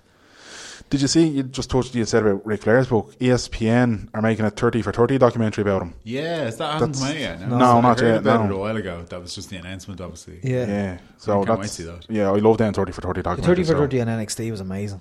I haven't seen that. Oh, it's brilliant. It was out last year. a It's lot of brilliant. viewing to catch up on. You do, yeah. Yeah. That Anytime I see your Twitter, you're always like three weeks behind me, Yeah. and I'm like, "Come on, Dave, catch up." so slow to watch everything. Just don't find the time. It's so hard. Um, we absolutely are going to have to get you back in to do just wrestling. Definitely. because Yeah, I'd uh, love to. we, we need to do more of these wrestling ones. Yeah. We, we need to indulge in just stuff we like every so often. Yeah, You know, exactly. like, We're constantly trying to bring guests. We're like, what about stuff we want to do? yeah, yeah. And pro wrestling nowadays. Um, Dave, if people do want to follow you on Twitter and that, where can they find you? Uh, at David Coffee. Yeah. Sounds Simple sounds enough. convincing. I had to think about that though. I'm, I'm at Dave Coffee on Instagram, at David Coffee on Twitter. Yeah. Grand. all uh, the same. we'll we'll push it out on Air Yoke anyway. We're at WTS Pod, and you can check out all our previous chapters on iTunes, on Stitcher, on Podbean, anywhere and everywhere. Just search WTS Pod. I'm at Danjo Murray on Twitter. He's at Merrigan Mania That's on, it. on Snapchat as well. yeah, You don't Snapchat anymore. What's wrong with you? I just creep on other people. That's what I do as well. Yeah. yeah, yeah. I, I, I'm so insecure taking public selfies and photographs, and I just think it's cringy. That's I don't know, man. I don't That's think it's cringy actually. I like when after I've taken it, I just hate the process of the asking people to take a selfie. the 400 that you have to go through to get that one you want, is it? Yeah. Well, I was doing um, just name drop. I was doing Uh-huh. a photo shoot with Ryan Tubridy last week, and the, I was doing it for the Irish Wheelchair Association, and they asked me to take a selfie, and I completely balled it. I, I forgot my phone. You never forget Why your phone. You're never want on you it. take a selfie? Um, just for their website Oh, or for their Facebook page, Oh, I completely bottled it. So it's like I'm not asking Ryan to take a selfie. Yeah. Oh, sorry. With right, okay, Yeah. I get you, yeah, yeah. Not with just me. Yeah, yeah. yeah. So why do you want you I'd to take done- a I'd have done that at home. Uh, and then obviously if you want to get us on Facebook as well, we're facebook.com forward slash WTS Pod Ireland. We're brought to you as always by Fitzpatrick Castle. Check out fitzpatrickcastle.com. Pop up to Killiney yourself, bring the family for dinner, etc., etc., etc. Mention us. Very convincing. Just just say our names at the door. Just say, yeah. Just say it to us. There's a charity actually for a friend of the show, Suicide or Survive. They're doing um, June 4th. They have a football match down in Cabinteely Football Club. It's Borough Legends versus Irish Masters. Uh, that kicks off at 3 o'clock, €5 Euro admission fee. And then there's a dinner on in Fitzpatrick's Castle that evening. Uh, f- I forget the time, I think 7 or 8. It's €50 Euro per person Gala dinner. gala dinner. Um, all proceeds go to Suicide or Survives workshops nationwide. Brilliant. Um, pop along to that and check out Suicide 5. Great people, great organisation. Local people too. Dave, thanks very much for your time. Thanks for having me. lads. Brilliant, Dave. Thanks Mellow. for your time. Yeah. That's it. Until next week. Good luck. Good night. God bless.